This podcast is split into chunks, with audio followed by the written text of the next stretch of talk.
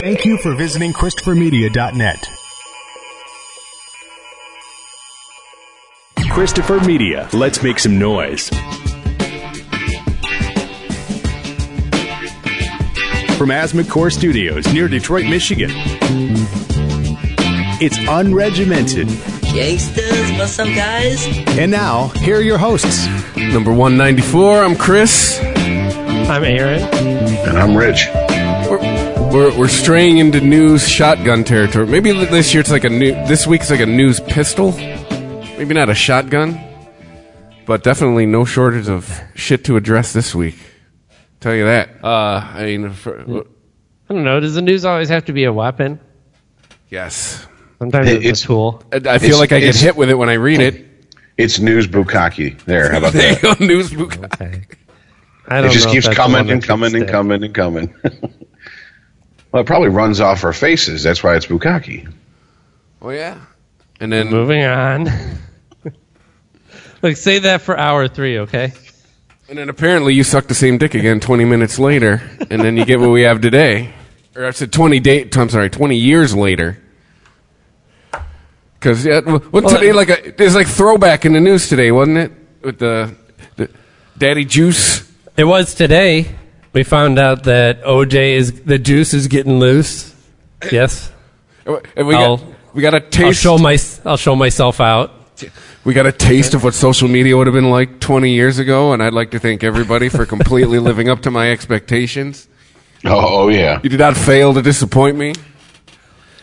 Yeah, Yeah. this is it, definitely today was an insight into what 1995 would have been like if we all had Facebook or Twitter.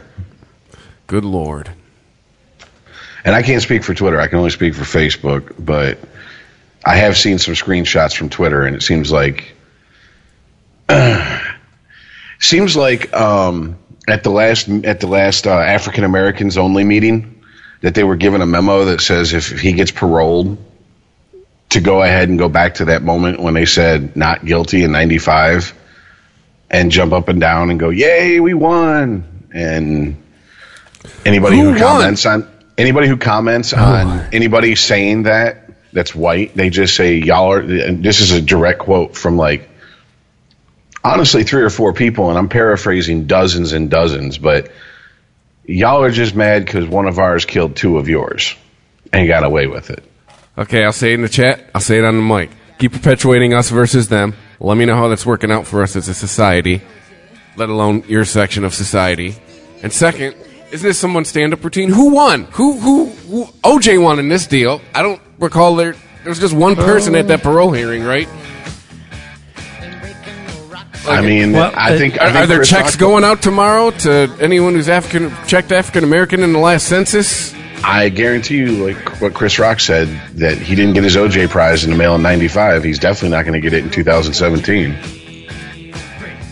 I personally am really glad that he's out of jail. Actually, He- there's there's no way that he should have been serving that much time for the crime that he was convicted of doing. It was armed robbery.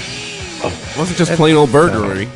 The problem is, is that they hit him with the technicality of, of going into the hotel room and saying no one can leave. So that is technically kidnapping. But the That's- fact that they, the, but the fact that they let him loose after what eight years, pretty much tells you how much bullshit that fucking charge and sentencing was. Hey, well, I call that was karma. Is what that was. I think the whole OJ OJ is a case study for judicial tragedy. The the fact that one case can be fucked up so bad as to let somebody who definitely looks guilty, and I don't know who the fuck else would kill these two people, and allow him to go free, but still find him guilty of the civil charge, and then overcharge him on a crime that pales in comparison just because you want to make up for what you think should have been done. That's not how justice should work on either end. And just because we might feel that it's justified that this is karma coming back to get him, that's not how I want the justice system to work when I need it to work for me. If I, I need it to work for me. Well, don't kill two No, people and you'll be all right. No, you, you- Yeah, well, okay, but but uh, look, it doesn't it doesn't even have to be don't do anything wrong. If the justice system is this fucked up, this is how we get innocent people convicted. And I'm not talking about OJ because I don't believe he's innocent. I just don't like using the, the justice system as a as a way to basically th- this is personalization of the law. This goes against our constitution, I'm pretty sure. You can't guess we're- we're- tailor you can't tailor make the law to fit what you personally think is justified for this person. Word that was the sentence outside the sentencing guidelines. Did this guy Uh, make up a sentence or did he just give OJ the max? No, it's not the sentence. It's the charge. The charge of kidnapping. I doubt there's very few other situations where a charge of kidnapping would stick in that situation. This was armed robbery. This was a person with no priors. Mind you, that's how he got. I know it's. The gentleman He doesn't, though. who, who said he lived a conflict free. Keep, keep in mind, he said in a parole hearing, Huh. knowing full well, No, no. we know he killed two people, and he went to jail for armed robbery and said he lived a conflict free life. But let's understand the two the separation between the two. A conflict having a conflict free life is him lying.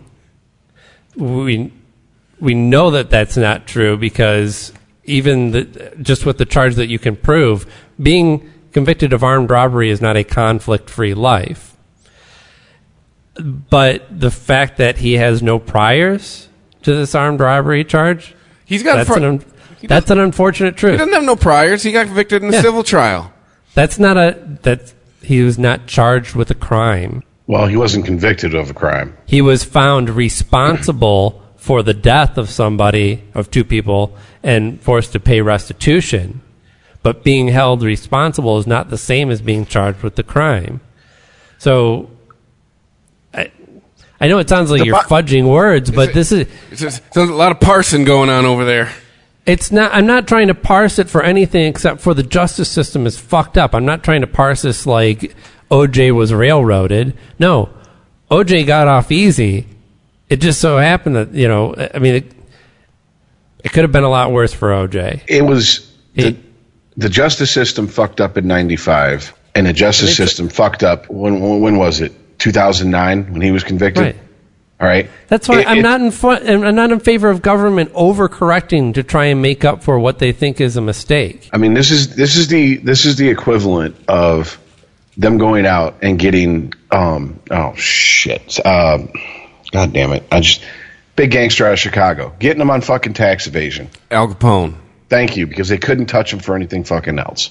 No, but that's different. He was he was guilty of tax evasion, and they didn't make up any laws to charge him with, and they didn't try and and like, did they want him to serve the maximum t- sentence for that charge? Yes. You're telling Exactly. A sentence that Joe Blow would have served maybe fucking less than a year or a year.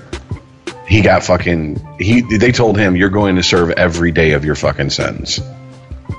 I mean it's I I didn't think OJ was going to get parole. I really didn't. But then I kept the only thing I heard that could stop him from being paroled, which I didn't even know this was a fucking thing. I still don't know if it's a fucking thing. Is supposedly you get caught jerking off in prison that goes against your record? What the fuck is it? What, really? Because being a model citizen. I mean, yeah. Would you rather him just ass rape some guy in the shit pussy in the shower? I mean, what the fuck, man? I mean, I've never, I've never heard nothing that's stupid. But then you said apparently that's been debunked. So if that's been debunked, then fuck it. Yeah, as far as I've heard, he's been a pretty much a yeah model citizen. I mean, he's he's even a fucking manager of the goddamn fucking prison softball team. Daddy Juice. Right. I mean, how? I don't. I, it's not like he was going to turn into some thug when he went. I mean, regardless of what you, I, mean, I guess you could call him a thug in a way, but he still had that juice personality. You know, he didn't have to struggle in prison. I'm sure it wasn't fun. Well, I've seen a lot of documentaries, heard a lot of interviews. After two, or 1995, I wouldn't call him a thug. I call him a guy who's a fu- he was fucking obsessed with his fucking wife, then ex-wife, and that was a sick fucking toxic relationship on both their parts from the fucking beginning. Both of them fucking at one point committed violence against the other person, and then he fucking snapped and killed her. And Ron Goldman just happened to be the dumbass who was like, "Well, let me take these glasses to her, and maybe she'll fucking throw me a piece of ass for it." And he got caught in the middle. That's not a thug. A thug goes out and does gangster shit. you. You know what I'm saying? That's that's just Right. that's just a sick motherfucker who's obsessed with somebody. Yeah. So, I mean, the whole narrative that he's, I mean, if to be to be died, and I mean, I kind of understand because when you can't get any justice, I know what it's like to want to throw on a ski mask, some leather gloves, grab a breaker bar, and go get me some Detroit justice. That motherfucker stole from him and stole memorabilia from him, and he went, to, he he he called some thugs and said, "Let's go get this shit." Right. They went in there and they said, "Give me my shit back," and the law got wind of it in Vegas and charged his ass with every single thing they could. I mean, if they could have charged him with jaywalking and added another year on there, they would have. I mean, it's it- Yeah. it's ridiculous. He No, he, no, straight up, Rich, railroaded. you probably would have got off on that charge. Uh, I might have done, some probation, I'd imagine. but yeah, You wouldn't yeah, have I served mean, time. I wouldn't have been in there for eight years. No, no. Fuck no. no. And I, yes, it, is it fucked up that the that the jury, a lot of the people who voted to let him walk in '95, when they finally and that they amazingly found a jury that just apparently couldn't understand DNA evidence, and that the prosecution was so worried about coming off badly on TV that they they presented the evidence in such a way that it was so fucking dense to get through. It was like reading War and Peace. I mean, it was just a bunch of bullshit circumstances that came together for a perfect storm to let him walk. But you don't go uh-huh. after the man fucking what, 20, almost 25 years later? I mean, I, I'm with you on that. I mean, I really am. Now, and there is a part of me that goes, well, you play stupid games, win stupid prizes, man. I mean, you're OJ. You, if I'm OJ, I wouldn't have been in that fucking room. Yep. I'd have paid someone to be in that room. And I'd have been like, get my shit, take your cut. We're, then we're free If I'm clear. OJ Simpson, since that verdict comes down, I don't even get a parking ticket. But Like, eh, I understand that the justice system is never going to be perfect because it's a system that's made up of people, and no people, and no group of people are perfect collectively. But I just want some semblance of fairness where if I fuck up and get charged with a crime, I want to know that I'm getting the same amount of time that anybody else in my situation would, would be getting and not feel like you know there was some I don't know. Hey, uh, but It just- still- it reeks of can you- having an ulterior motive as call a the judge First that- trial fair. The first trial showed if you got deep enough pockets, you can get away with murder. Literally, like did he? Well- were either of the were either of these trials fair? Well, right, but I understand that. Like I started with that the system is imperfect, but we also kind of have this understanding too that when the system fucks up, well, we can't just keep going at it and going at it until we get a Yahtzee. You know, it, we have a system where he was found innocent or not guilty, rather. He was found not guilty, and it wasn't any kind of crazy mistrial or anything. And so the the gov- the judges or the prosecutors or anyone can't just go, well, let's just charge him again. Let's you know what? Let's clear out these group of people that didn't. Let's just keep going through jurors until we find somebody to convict him. Yeah, it's not. And- it's not. It's not golf on a Sunday between guys you work with. Everything's a mulligan. Right. Right. And that's damn near what this behavior reeks of to me. Is well, we'll just you know we'll just try it again because we feel like he's guilty. I mean, if the judge, if the prosecutor, and everybody, if it's their decision whether he's guilty or not, why the fuck do we have a jury? Why the fuck do we have this system in place? And if you all fucked up and couldn't get your, your case right, or the jurors couldn't get it right, somebody fucked up and couldn't convince this guy who looked like he was caught red-handed. Well, that's just the imperfect system Well, that we have. well, he fucked up and it's the, and it's when you try and overcorrect for an imperfect system that you have situations like this. Well, shame on you, OJ, for being able to be put in that position again. I mean, we see this in, in the laws that are made in this country, uh, where, uh, you know, I- not to get deep into the politics of any one issue, but whether it comes to any kind of uh, equality in this country, we are constantly overcorrecting. We, you know, is on it as a, a concept is affirmative action a good thing? No, it's a ridiculous concept. Uh, it's arguable, uh, you know, whether it's whether it's done any good or not. But re- regardless, it shouldn't be the response for from the government to overcorrect to try and compensate for. Affirmative action is more racist than people think it is. If you Right. if you look at it Well- in black and white terms, literally. Yeah, I know. I mean, I, w- I wanted to get a good example, but I don't want to have a an, an hour conversation about affirmative action. You know, it's just one example, though, of of, of how laws are made to to overcorrect for injustices, and that's like the same thing. Only this is on the other side of the law. The problem is, is that things like affirmative action and the way the laws are set up, people find exploits in them. Okay, affirmative action was supposed to be if you have three applicants for a job, two of whom are white, one of whom is black, they're all equally qualified. Then affirmative action was put there so the black person who's equal as qualified as the other two people would get it would would get the job because yeah, there are things. Believe me, go to small town police departments where the community is is a very mixed community. Won't find a whole lot of black police officers. You find a whole lot of shaved head white ones. All right.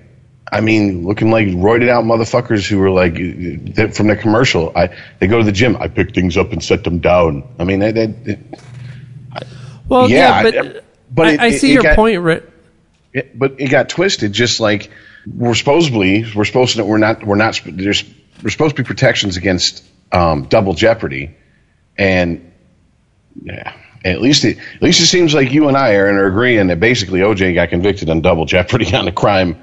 They were like, oh, we got him on something else, but we're going to punish him for the crime he got away Right. with. Right. No, I think that's the best way to put it because I know it's not exactly that, but it kind of is, isn't it? And He gave him a reason. He gave him a reason to be back in that courtroom. Well, Like, I that's mean- the way I'm looking at it. You shouldn't have held up a whole bunch of people with a gun. I, I just, just- like I said, if after those verdicts come down, he shouldn't have been getting a goddamn parking ticket. Let alone walking into a room saying nobody leave, giving my shit. That's just being stupid. yeah, Well, it is once- stupid. No, nobody's saying that OJ's smart, that OJ's innocent, that he's a nice person, that he's. uh, It's. It, whether or not you want to think that OJ got what he deserved or he didn't get enough, it's. It's about Maybe look at. Maybe, I don't know- maybe, I don't know maybe how another way to put it. articulating The- it wrong. The, ju- right. the justice system is not a tool to be used to to apply against individuals. maybe I'm not That articulating we it that, that correctly. that society or or the government or prosecutors or whoever decide is guilty, and we're going to keep hammering them with shit until we find a way to put them away. But look at maybe maybe it's tech from this way. All right, we all agree the system is weird and fucked up and can be manipulated. Sure. he manipulated it 20 years ago. He's playing craps. He rolled a seven 20 years ago. And you really gonna you really gonna take that shot again and hope you get another seven? Especially since you gave away most of your resources to buy that seven 20 Look, years I don't. ago. I don't see how OJ's stupidity has anything to do with the subject that Rich and I are trying to talk about, though. I'm I'm not trying to be a jerk about it, but like that's a separate issue. Let's accept that OJ is going to fuck his life up no matter what because that's just who OJ is. OJ doesn't know how to control himself.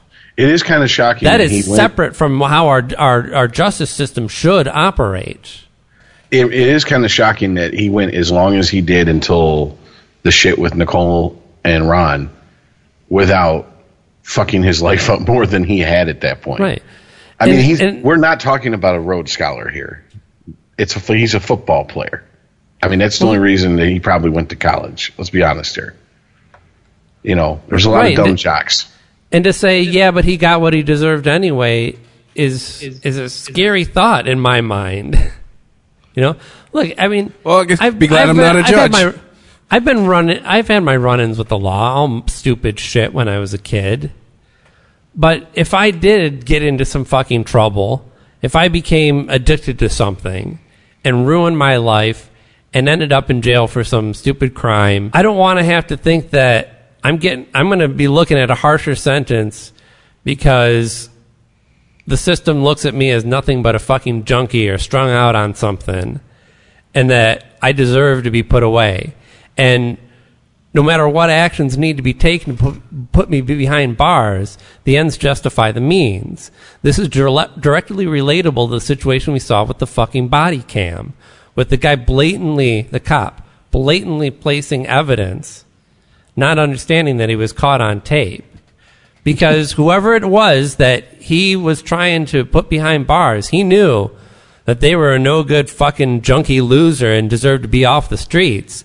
He just couldn't find any proof, so he had to plant it. This is all the same situation in my mind. W- whether that kid that ended up behind bars because of the drugs that the cop planted, well, no, he actually went free. Because whether he was a, a junkie or not doesn't fucking matter. It, it comes down to uh, I've said this before on the show. I'd rather fucking four guilty people walk free than one innocent person spend the rest of their life in jail. I'm sorry. A fuck up's going to fuck up again. They're going to give you a chance to fucking throw them in there. You ain't. Right. That's one thing I've learned. Very few people take advantage Well- of second chances. Well, you know, And, you, Rich, and, and, the innocent person who gets caught in, up in circumstance and spends, even if they just spend 10 years in prison, when they come out, they are institutionalized. They are now criminal minded and they are forever changed because they can never look at a situation different because their entire worldview for the last 10 years has been them having to keep their head on a swivel 365 days a year. And then we put them back in society. Even if they go, we put you in there wrongly, we're sorry, here's a, here's a couple million. What, that's all your life's worth? right. I mean, it's it's just look. I the system's flawed. We all know that. I think the bigger issue that's getting ignored is that this is this is once again at a time when we really don't need it. Can we drive a bigger wedge between fucking people? Oh, it's summertime. Do you ever notice all the the racial divide seems to show up about mid July every year? It seems like the last three uh, summers, it seems something's going to come up where here we go, black and white again, and go. I mean, I this this this is not going to make fucking conversations at work between people who normally wouldn't talk to each other happen. It's not going to fucking it's not going to ease distrust between people of different races, different cultures, whatever the fuck you want to look at it as. It's just going to drive a deeper wedge between them.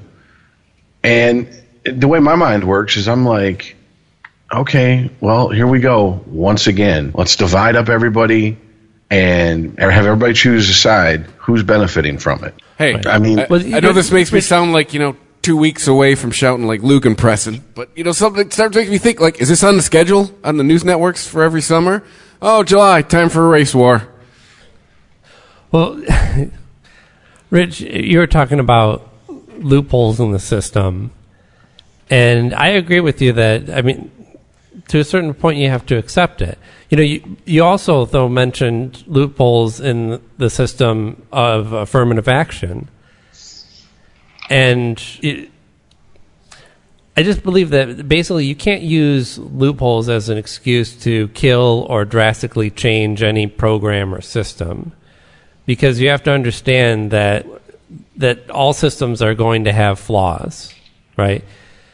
It's it's when the government decides that they're going to make their own loopholes to overcorrect for the, the loopholes they believe other people are taking advantage of that really starts to be a problem. Two wrongs don't make a right. Oh yeah, totally. And I mean, if you really want to get down to it, government didn't even governments in and of themselves. I don't even think perfected using loopholes. Personally, I think that was the Catholic Church. right. Yeah. Yeah. Well, yeah. I mean, we see a lot of it in when people talk about uh, any kind of uh, entitlement program, as Republicans like to refer to them as, and they go, "Well, you know, X amount of people are cheating the system, and that's why we got to get rid of it." and look at all these people on well. I mean, No dummy fix the system. correcting a, correcting a system is fine, but again, it's usually not a correction; it's an overcorrection. It's we really got to tighten down how many people are getting welfare in this country, and and therefore end up kicking off maybe thousands of people who may actually use it to improve their lives It's and the, to step out of poverty. it's the extremism, man. It's all it's the all or nothing attitude we have nowadays. Instead of also- fixing the system, we just have to get rid of it. Right. But you also have to accept that there's going to be a certain amount of slop there, so to speak, too. There's going to be people who, no matter what the fuck you do, are not going to be motivated to do anything to further their own lives or take care of themselves. That's just an accepted fact that we have to come to terms with if we want to be part of a big society, talking more than 150 people.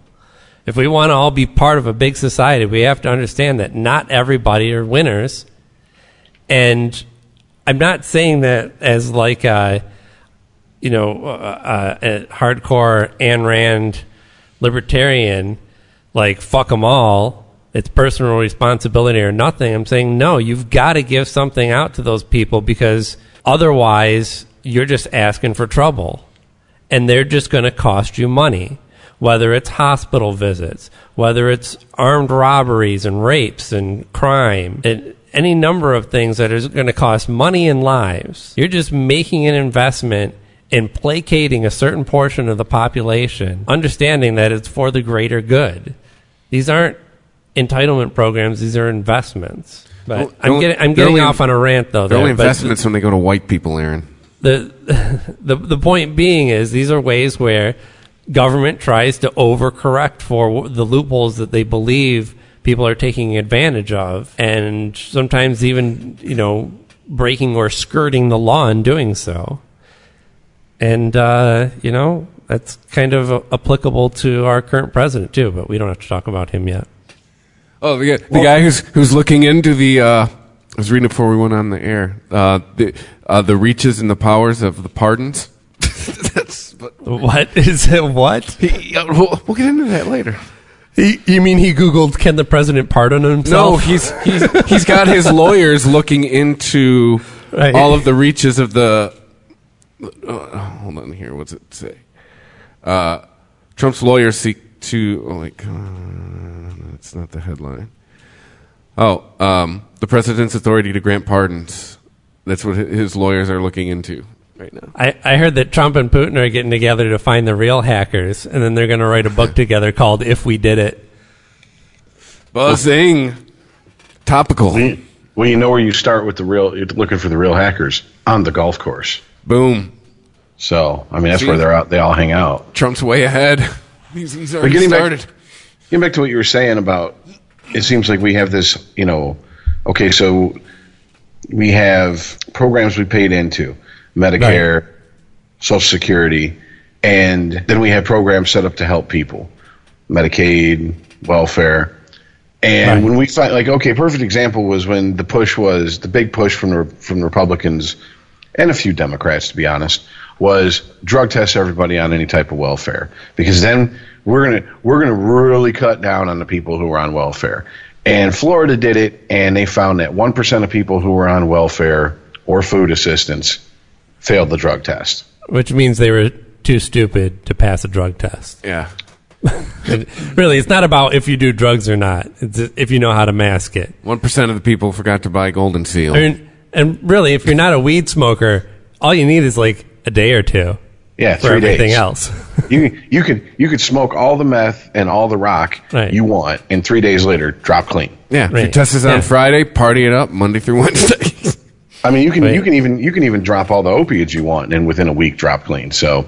yep. But but we really do have like a fuck it, just like like like the Gordian knot situation in history. Like you know, oh look at all these ropes that are all tangled up. How are we going to get them untangled? Well, let's just fucking cut the ropes and uh, the knot in half. Fuck it, then we won't have to worry about untying the Set all the ropes on fire. That'll get rid of the knots. You know, I mean, there was even a, there was even a, a, a version of it in the Bible with a king who was like, I got it." you know, two women are claiming that this is their baby, and he was like, okay, fuck it, I'll pull my sword and cut the baby in half. You get one half, you get one half. Yeah. And, you know, that's that's you know that's how we seem to want to solve issues, and it doesn't solve anything. It's the same thing. I mean, it's the same thing when we talk about guns and gun control. It- it- you- the same thing we talk about police. Anything, anything. You're going to have corruption, and you're going to have fuck ups, and you're going to have a, an attrition rate in anything you do. because we're constantly provided with these false choices. All guns or no guns. What what rational person? I have not talked to. I know plenty of gun owners, and they are somewhere in between where it, it's my right, and I like guns, and I have no reason for a semi-automatic rifle. It's not a all or nothing situation, and it never is. But it's the extremes of every argument that get the loudest voices for some reason. It's because they're the easiest. They're the easiest solutions for people to digest without having to think very hard about them. just one thing. All you gotta think about is one thing. It's easy. Just one thing. I mean, people What- don't what- like people don't like to think in, in terms of it's something. An issue is an onion that has many layers that you're I going don't have to think peel. about three things. That's a lot of thinking. Just one thing, please. Uh, yeah, I mean it's it. It put rather crudely, but completely apt. Yeah, I mean it's it, and this this is once again maybe on a one-on-one basis you could sit a person down and they'd be willing to go into the, the different levels of the of the debate of the issue that you're debating. But when it comes to groups, we want to pick one side. We want two sides to choose from and we want two solutions to choose from. And so we pick our side, Democrat or Republican, and by default, that's our Cops stance. are black people. Yep. Cops. Yeah. Yep. Yep. Right, and you know this whole that's why this whole narrative that of cops being racist is is non-productive because w- whether they're racist or not isn't the issue to me. It's not about trying to find out which cops on the force are racist and get them out so that black people stop getting shot. It's how to train these guys how to do real police work so people don't get shot. All people who don't deserve Oh, it. wait, wait. Now you're treading in that. You're treading into all eyes matter, Aaron. Right, but it's, this is not an all. I know what you mean, and I know that's what it sounds like. But that's not. It's not an all lives matter thing. It's not like. No, I'm with It's- you. It's it's it's about to me. It's about. It's not the whole systemic racism. It's systemic abuse of power. I haven't. Yeah. Like- well, I haven't seen any of the the police shootings that we've uh, had in the news over the course of the last what, like five years or more, that just keep piling up. I don't see any evidence. Well, I'll take that back. A one. I can think of one case, the recent case where the cop shot at the car full of teenagers and killed the kid as they were driving away that doesn't that's not incompetence like that guy has something wrong with him and he hated those kids but in most of these other cases He hates these canes. this is just cops fucking up not being trained well enough to n- know when they're really in danger how to handle themselves when they think they're in danger. I mean, all these excuses that people make for these cops in these situations, I'm like, look, you know, I'm sure there's hundreds of cops out there every day, thousands of cops that are having interactions that could have gone that way and they don't because of how the police handle themselves. Yeah, uh, it's, um, the- the, thing the I see in common in, in, in a lot of these things is you you have ju- it- guys who just jump at anything. Uh, It's, it's they've been trained to just uh, diffuse any situation with the most force possible. And But you have to understand they're scared. No, I don't have to fucking understand they're scared. Is it if as I burn to death in my house as a firefighter stands outside? Is somebody going to yell at me? You have to understand he's scared of fire. yeah, That's the fucking job you picked, asshole. And yeah, are there going to be scary situations? Is it scary when you're being sh- shot at? I'm sure it is. I've had a gun pointed at me. It wasn't fun. I, don't- I just remember. But you signed up for it, and you're fucking a car backfires and you shoot a blonde woman. Uh, I- what the fuck is that? I remember we were little, and sure all three of us experienced it. You know, once a year, probably until about maybe the sixth grade, a police officer would come in and talk to you. You know, once a year, and it, you know, it had nothing. You know, maybe in the later years, stuff to do was with about drugs. it was stuff to do with DARE. But I remember all these guys saying like the last thing, like firing, because every you know what is what do little kids ask? You know, when and you go to any questions. Hey, have you ever shot somebody? Have you ever used your gun? Right. And these guys all would say the same thing. The gun was supposed to like absolute last thing Right. that was supposed to come into play. Like you've tried everything else. You've tried, you know, detaining them. And a lot of times the answer was physically- no. They Yeah. live in the suburbs. They don't even pull the gun. They're like, I've never had to use it. Sometimes I, Mm-hmm. I've gestured to it before, so I, people know. Look, I'm the one with the gun. So how's this conversation going to go? yeah. But you don't have to draw the weapon and point it at their head to make that point.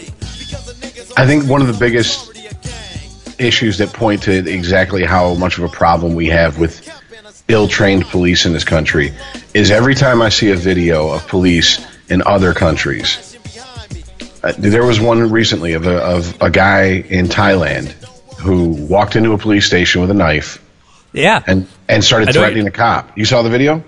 He would have been shot dead oh, if Oh, that guy walked into any any police department in Oh, yeah. America. But what And- happened in this situation? Guy talked it out, talked him out of it. and actually went over, hugged the guy, took the knife out of his hand, threw the knife a few feet away, sat the guy down, got him something to drink, and said, "Now tell me what the fuck is going on? Or you walk into a police station with a knife threatening people?" And then he got the story out of him. The guy was it was recently homeless. He was basically a busker on the street who made his made what a little money he could by playing his guitar and singing for the public. And Poor someone fuck had stole uh, and, and someone had stole all his shit, including his guitar. He had no way to make a living. He snapped. He said, "Fuck it, I'm gonna take this out on somebody." Either that, or he's he was thinking, "I'm gonna go in here and fucking pull a knife." Suicide. And they're either they're either gonna kill me or they're gonna give me three hots in a cot, and I won't have to sleep on the street anymore. But I mean, every time I see a video like that and it gets posted, and I don't care about the cop apologists. I'm taking them out of the equation for the moment. I see the cops come comment on it. And instead of going, yeah, you know what? That should be a learning that should that should be a teaching tool for cops Yeah. all over the world.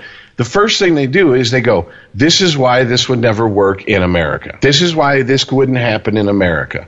And it's like, okay, what- you're arguing against yeah, exa- exactly. Why don't you tell us why it, why it wouldn't work? Because he'd get blown away.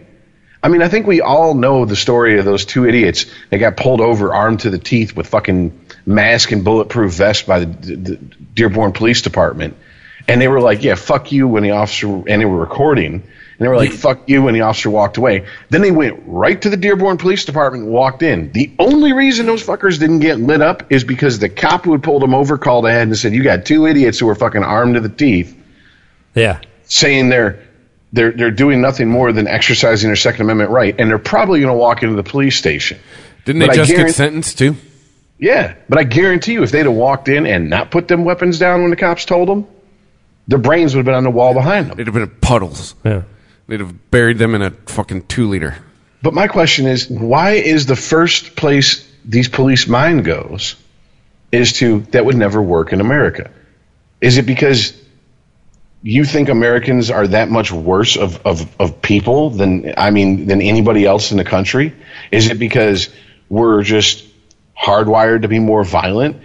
Or is it because you've been trained to believe that and you've been trained to believe that peace through superior firepower, no matter how many bodies lay in the wake, is the only way to go when those situations arise. I think it's something Right, you've, you've been- touched you've on been- earlier, Rich. It, we're we're getting our, our military and our police are getting our tactics are are intermingling too much.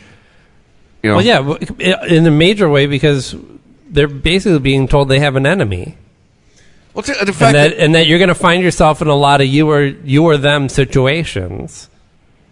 Us and them doesn't work. It it it. it I, I, I, I I'm don't like it when I see it anywhere in any Right, segment right. of society. when people criticize military efficiency, and there is a lot to be criticized there, the one thing that they can't criticize is the military has found out how to hone the killing edge on the people in their ranks to get it as sharp as possible because the rates of people who when they have first contact in a firefight that freeze and don't shoot used to be north of 50 it was north of 70% in World War II it was north of 50% in World War or in uh, Vietnam. It's down in the teens now. The minute they the minute they take incoming, they start Duty. returning fire. It's Call of Duty effect. Now you take those type of people and you put them in a position where they are now police, and we are completely militarizing the police after 9/11 because hey, we're going to give the police all this money, and if you don't spend it, you don't get that money next year. So that's why the city of Westland has a armored personnel carrier, and I've had cops sit there and t- try to tell me why the 10th largest city in Michigan needs a tank. One of them, the one of them white kids who smoke you- weed in the suburbs get out of control. Right. You got to roll in with the tank. The the real answer is because they loved GI Joe when they were kids, Uh, so did I. and now Okay. and now you got your own set. I love He Man. I don't run around in a fur loincloth. Let me tell you something. Let me tell you. Yeah, you do, motherfucker. Don't lie. Only, Get you know- Mandy on the podcast. Say, I only, bet you I only- should you tell some only on, her, stories. only on her anniversary. You know, But no, I mean, hey, look, I like GI Joe when I was a kid too. If I want to play with a tank and take pictures of a tank, I go over to the fucking VFW on Hix Road in Westland, and with the tank out front that's decommissioned, and, and, and you can sit on top of the barrel and live out your big dick fantasy and take all the pictures you want. oh, we All right. we got a jet in Mount Clemens. There's there a- you go. Oh yeah, yeah. All right. I mean, eh, you it, it's it's frustrating because we only got missiles downriver. By the way, yeah, but you actually need those in some parts of downriver. if Melvindale, if a Melvindale police officer told me he needed a tank, I might be inclined to agree with him from time to time. hey, come on now. Throwing shade down river. Well, I mean, I would have said Wyandotte, but you know, they got a nice downtown area, at least from what I hear. I don't know, but anyways, no, I mean, it's it's the same shit. You know, I was just I was just talking about this with a coworker the other day. One of the first episodes I was on was dominated. I think it was like the first or second was dominated by the talk of Ferguson.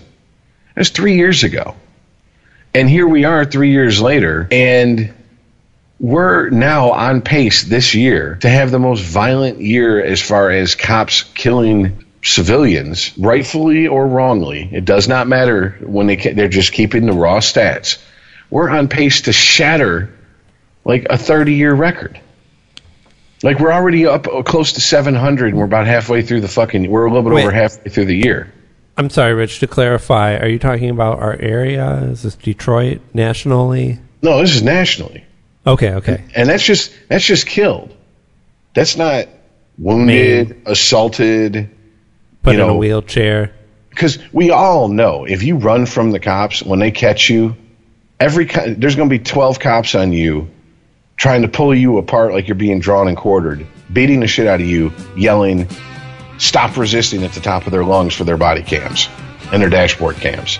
That's what's going to happen. I had a buddy- That is automatically. I had a buddy who ran from the cops, and his story pretty much goes, you know, they finally catch me, they pull me out, they beat me. He's just casually says it. He's like, and they should have because I ran. No, You know, fuck but- that. No, you shouldn't. That, that shouldn't be accepted. I don't buy this idea of well, don't run from the cops.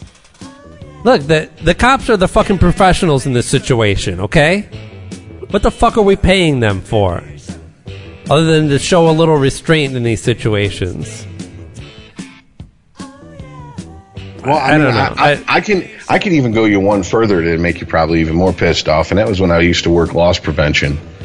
And I don't know if the laws have changed in the last 20, 25 years, hmm. but when I was working loss prevention, we were directed to let the eye in the sky cat, catch them stealing something, pocketing something, crotching something. Then Yeah. they'd fucking hit us up. We would follow them. And we had to wait till they left the store. But Oh, once yeah. they left the store, we were told take them down any way you can, short of they can't walk out of the ER on their own. And I mean, Get the fuck out. I'm dead How serious. long? How long ago was this? 95, 96. I say. Yeah, I was okay. gonna say, was this 90. before the the coffee lawsuit? It sounds But, like but no, I mean, I'm I'm not joking. I I worked with the guy. I will not name the security firm, um, and I won't name the gentleman because it's not just. Gonna, I'm just not going to do it. But anyways, they had videotape rolling, and what they did is someone in in in loss prevention edited a videotape of all loss prevention taking down people who were stealing once they got outside. did they shout World Star after And it? they named they no, this is well before World Star. They named it Cradle Rock. And so every time fucking we would be at parties and this tape would get put in, and there'd be you know four or five loss prevention people taking down a guy, and just I mean just right into a fucking curb face first. and you know half half the people that were there that worked at the security company would yell out "Cradle Rock" at the same time. That's the. I mean, because I like I worked retail, and you know they tell you to like you can't confront somebody until after they leave the building. But you know if they you know make a move at you, don't try and fight them or anything. You know, just let them go. well, and that's probably not much you can do. It's probably another reason a lot of well, what's left of the retail stores, especially the big box retail stores, uh, probably don't. I, I, they probably don't have their own dedicated loss prevention, Yeah. you know, groups anymore. It's it's when I worked at Toys R Us, we were lost. Every employee, that's every time you you were you know hired in in a new store. Here come the general manager of the store, and they gave you the same speech. And one part of the speech was, "Everybody here is loss prevention." It's all our jobs to make sure that no one steals from us because if they do, that means down the line you're not going to get a raise. And of course, I'd raise my hand and be like, "I've been here for four years, I didn't get a raise, so what the fuck's the matter?" But, you know, that's that's just because you know. Shut up. So Stop I do asking get a ra- questions. Wait, Yeah, so I- I, do, I, do, I do get a raise if I catch somebody because I'll have my buddy up here in five minutes to stage a little. Uh, What I'm saying, what Five we're figure saying is, discount. beat that ten year old's ass and get those Legos back. what I'm what I'm saying is, it was the late '90s. I, I got a lot of friends who wear a lot of baggy clothes. They can fit a lot of shit in there. So the more I catch them with, the, is that the bigger the raise? Yeah, is there a bounty on each person I catch? Because I could arrange an extra couple hundred a week for old But we, Rich. you know, we touched on it, but I mean, let's really go into the, the details of the whole body cam thing. A cop in Baltimore, plainclothes uh, drug enforcement units, were looked like they were behind like a, a, a house of some sort or something, or you know, in a Some in a vacant abandoned lot. or ill kept uh, property. Yeah. Yeah. And the officer who his IQ must be like room temperature on a very cold day uh, didn't realize, even though he's wearing a body cam and he should know how every piece of equipment on his body works, that when he hits record, it actually records the previous 30 seconds before you hit record. Right. It has a little buffer. It has a 30 second buffer. So as soon as you hit record, it captures that buffer and then continues the recording from there. So he is literally seen hiding a bag of rocks in, uh, somewhere on this property, walking out front past guys in plain clothes and fucking bulletproof vests who are laughing about it. Yeah. They're watching him do it. And then and then he goes up front and he acts like, okay, like he's got the clapboard, boom, take one, go. and he's like, let me look for these drugs. And he goes right to this spot and he, he does like, you know, the obligatory, let me look at like two or three different spots. And then amazingly, he, he moves something and he reaches into a pipe and boom, he finds his big bag of crack. Did eh, I, you could have shown me just that video without the 30 seconds prior, and it would have been like bullshit. Hey, You you, can find those drugs in there. you- without a dog? Yeah. Yeah. Now, now, all I can say is, first off, the first thing I thought is somewhere, is it David Simon who created The Wire? Yeah. Yeah. Uh, oh, God. Did you see a preview for his new show? Sorry. Uh, yeah, I, ha- I have actually. Um, I'm flipping. But yeah, all I can all I can say is that uh, uh, uh, Ed Burns and, and David Simon are sitting there going, "Why is anybody shocked? Didn't we do like eight, uh, five seasons about this?" Right. Like this this isn't new shit in Baltimore, folks. We even did we even did a mini series and a, and an NBC show called Homicide: Life on the Streets. That was in Baltimore. Like this is how this is what police do.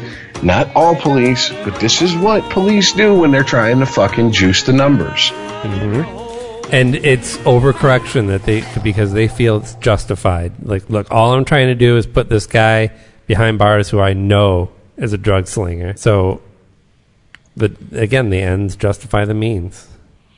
But let's be honest, that amount of crack, that's not kingpin amount of crack that was planted. All right, so if you're going to, that dude's going to do, if he's got priors, what, tops five, ten years? Really? Really? You're going to, I mean, Fuck. I mean, if you want to start talking facts, Rich, we have 30 years of proof that the drug war doesn't work anyway. yeah, well, So what are you what are you Proof- really doing? proof is a white male invention to prove that everything is wrong. There's no such thing as proof and evidence. Haven't we? We've covered this.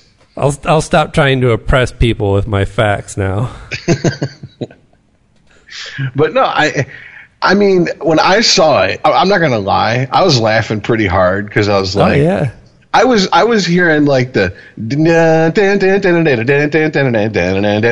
in the background. I'm like, what Right. kind of Benny Hill bullshit is this? This is like a bad Monty Python skit.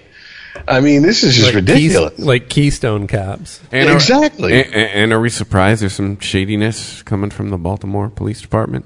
Didn't we, Not we at all. That's why this is funny. Didn't, Like, didn't we do this with Freddie Green already? Like uh, now that now they're stupid enough to record themselves doing this shit. And I mean, are we really shocked that cops feel that they have to break the law themselves to get the numbers up so the politicians can say we're making more mm-hmm. drug busts than ever, which are doing absolutely nothing to change the fact that Right. you bust the guy standing on that corner and there's a different guy in that corner an hour later selling the same shit? Right. And if you don't think this behavior is a slippery slope, look at our president. Yeah, it means you can be president. W- willing to willing to break the law to do what he thinks is justified. Hillary was an unjust candidate. She didn't she didn't deserve to be president. Lock her up. She was Lock she was her a, up. She was a criminal, so he had to he had to commit crimes to prevent a criminal from being in charge. Isn't this the same mentality that at least I shit on all- the SJWs about all the time because they're running around crying about they don't care about doing the right thing. They care about this isn't fair and we need to do something about it no matter what it is, no matter how rash it is, no matter whose rights get taken away from them. I mean, this is like mm-hmm. it's the same mentality. It's No, well, I hear you. She's not. A, she's she doesn't deserve to be president. Well, okay. Are you basically Donald? Why don't you just get on there and tell her to check her privilege? I mean, it, really? I mean, is it, even Malcolm X, who, I, if he didn't coin the term, at least made it popular in the 20th century. Ends justify the means. After his trip to Mecca, came back and sang a totally different tune. But see, that's the part of his autobiography that they get that gets buried because everybody just just like Is it just by like any the- means necessary? Isn't that Malcolm X? Right. Yes. Yeah, yeah. Yeah, well, I mean, you know, both yeah, both have been attributed to him over time, but like but once again, like I said, after Mecca, when he went to Mecca and he said, "Oh, the shit I was learning from Farrakhan or not Farrakhan, but uh, Elijah Muhammad, that's all bullshit." And he came back and he changed his tune, but that's not talked about in popular culture. It's the angry Malcolm X we want to fucking hear. It's the one saying, We didn't land on Plymouth Rock. Plymouth Rock landed on us. Yeah. I mean, it's the one that says the ends justify the means. And now we have it in the, we have it unabashedly in the, in, in the highest elected office in the land.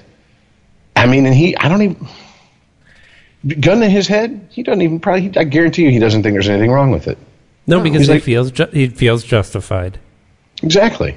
He knows what he did. He knows that he can't tell most people, and that in the end he was justified, and the nation is better off because of it. But I- That's what he truly believes. I'm of the opinion, though, this is shit he's been doing his whole career. He just Oh, now yeah. has he just now has a oh. light shown on it. Oh, Because, definitely. because when it's in boardrooms, nobody gives a fuck. Well, also, this is to me his entire presidency so far. I used to question why the fuck do we have law- so many lawyers that are politicians? Now I know why, and I should have really reasoned this out before now, because businessmen make shitty politicians because businessmen go do it do it like I said this way because I fucking said so. And that doesn't work in politics. Lawyers know how to look for the loophole, know how to get around the laws, know how far they can bend the law before it, it, they break it. That's why they make such quote unquote better politicians. I mean, uh, that's a very relative way of looking at it, better, but you, you get what I'm saying. He just comes in and he's just like, he's used to just like just like we've we've talked about before. He's used to coming in, sitting down at the head of the fucking table, and going, "It's going to be like this, and you're fired, and you're fired, and uh, this idiot Yeah. over here who married my daughter, he's now in charge of this department, and you over here, you're in charge of this department, and meeting over with. Have a nice day, and not Don't having to explain himself. Trump would have, he would make a horrible lawyer, and he makes a worse politician. Oh, definitely.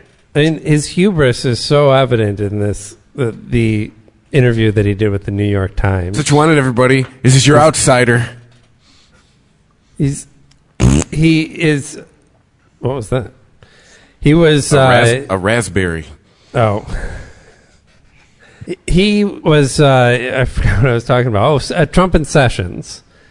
So, in this interview with New York Times, he says about Sessions that it's uh, to- that it's totally unfair to him that he recused himself from, from the Russia investigation, saying that why would he even take this job if he knew he couldn't do the job?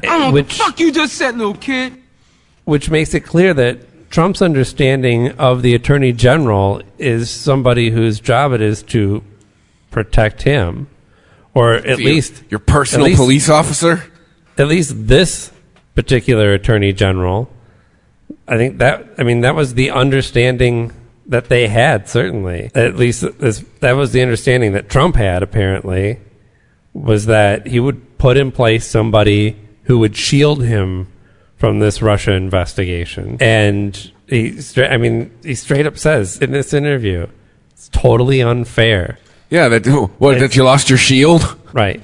The other ridiculous thing that he said that stood out in there was, um, let's see, he claims that uh, that Comey was trying to leverage information over him to keep his job, but he also says that uh, he was, I believe he was asked by the reporter about what would happen if the investigation that Mueller was was undertaking went into Trump's personal finances and his businesses. And he didn't come out and say that that would be cause for removal, which he can do. He can choose to fire the special prosecutor, but just wouldn't look good. But he he, he was uh, I don't have the exact quote in front of me, but he was like that again. It's this idea of fairness. It would be very unfair, and that he that his investigation would. Uh, oh yeah, here we go. Said I would say yes.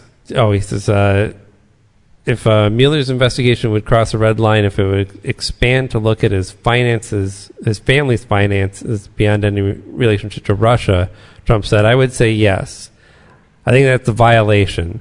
Look, this is about Russia. And sure enough, the next day it comes out, well, Mueller is actually looking at his family's finances because that's where all this evidence of, of collusion with Russia is going to be. And is he going to find something? Absolutely. We know he's done business with Russia.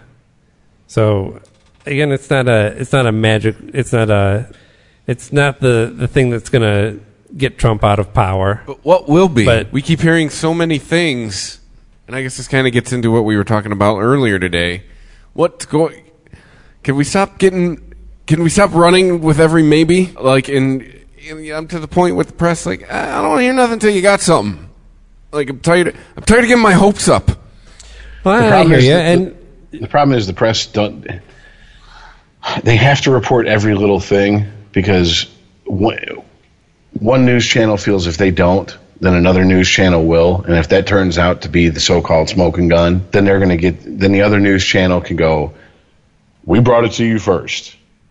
We had it exclusive, well, and that's bane of news channels and newscasters' ex- existence these days. there's also the idea that re- regardless of how how you may believe that politicians think of of their uh, the people who vote for them, they are scared of them and, and scared of losing their support and being basically fired from their job. And this the news, while it doesn't you know further the investigation per se, to have the people know about it, it does allow the outrage to be heard in a way that could possibly put pressure on these politicians. And the more outrage they start to hear from their the people who are actually uh, going to be voting for them, the less likely they are to actually stand by Trump. So are we in the realm of political theater? Hey, look, constituents, I'm doing something. No, it's not political theater. It's pressure. It's straight up saying we're going to fire your ass if you don't do something about this. I mean, the, the general population already did their job getting Trump into office. It's going to be up to us ultimately to get him out of office. And while as much as it, as it's at the the hands of uh, our representatives there, we still have control over those representatives. The problem is They half not- of us don't remember. The, Like I hope I'm, I hope in twenty. I hope next year we got a much higher turnout than we usually do in midterms. So, I mean, listen, I understand the frustration of a process that seems to move very slow. A lot of, uh, uh, an, a ton of information that seems to go nowhere. But it is going to be ultimately the the common man, the people of this nation, to decide what happens. Because if we all said collectively, we don't give a fuck about any of this. We can't make heads or tails of it. Then the government would just happily go on its merry way, doing business the way it feels fit. So, I mean, the the, do the that reporting, the reporting on everything. No, I mean, the, it, it's arguable what to what degree they get away with any of this shit. But again, this is a this is a test of how much shit we we let them get away with. I think we're all worn out on Trump, though. All right, so that's this week in Trump. Yeah, that's it. There you go. it. We'll keep it short. There's no shortage of material. Although, Yeah, but I mean, we did. Because I didn't. I agree. I didn't want to talk about Trump a lot because there was a lot of shit going on this week. I'm trying to. There was the uh, Linkin Park singer Chester Bennington. Is that his name? Is it Bennington? Okay. Yeah, that, that that's it. Yeah, another unfortunate suicide of a, a singer. Not one that I was a fan of, but I don't think I don't think any of the three of us. I don't think this is a really big loss to Yeah. the three of us. I don't even understand what what their sticking power is.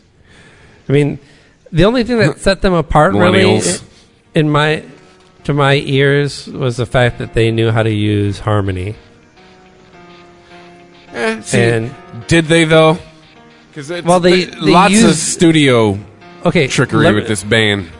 They knew they knew that harmony su- such thing as creating harmonies existed and they used that to their advantage.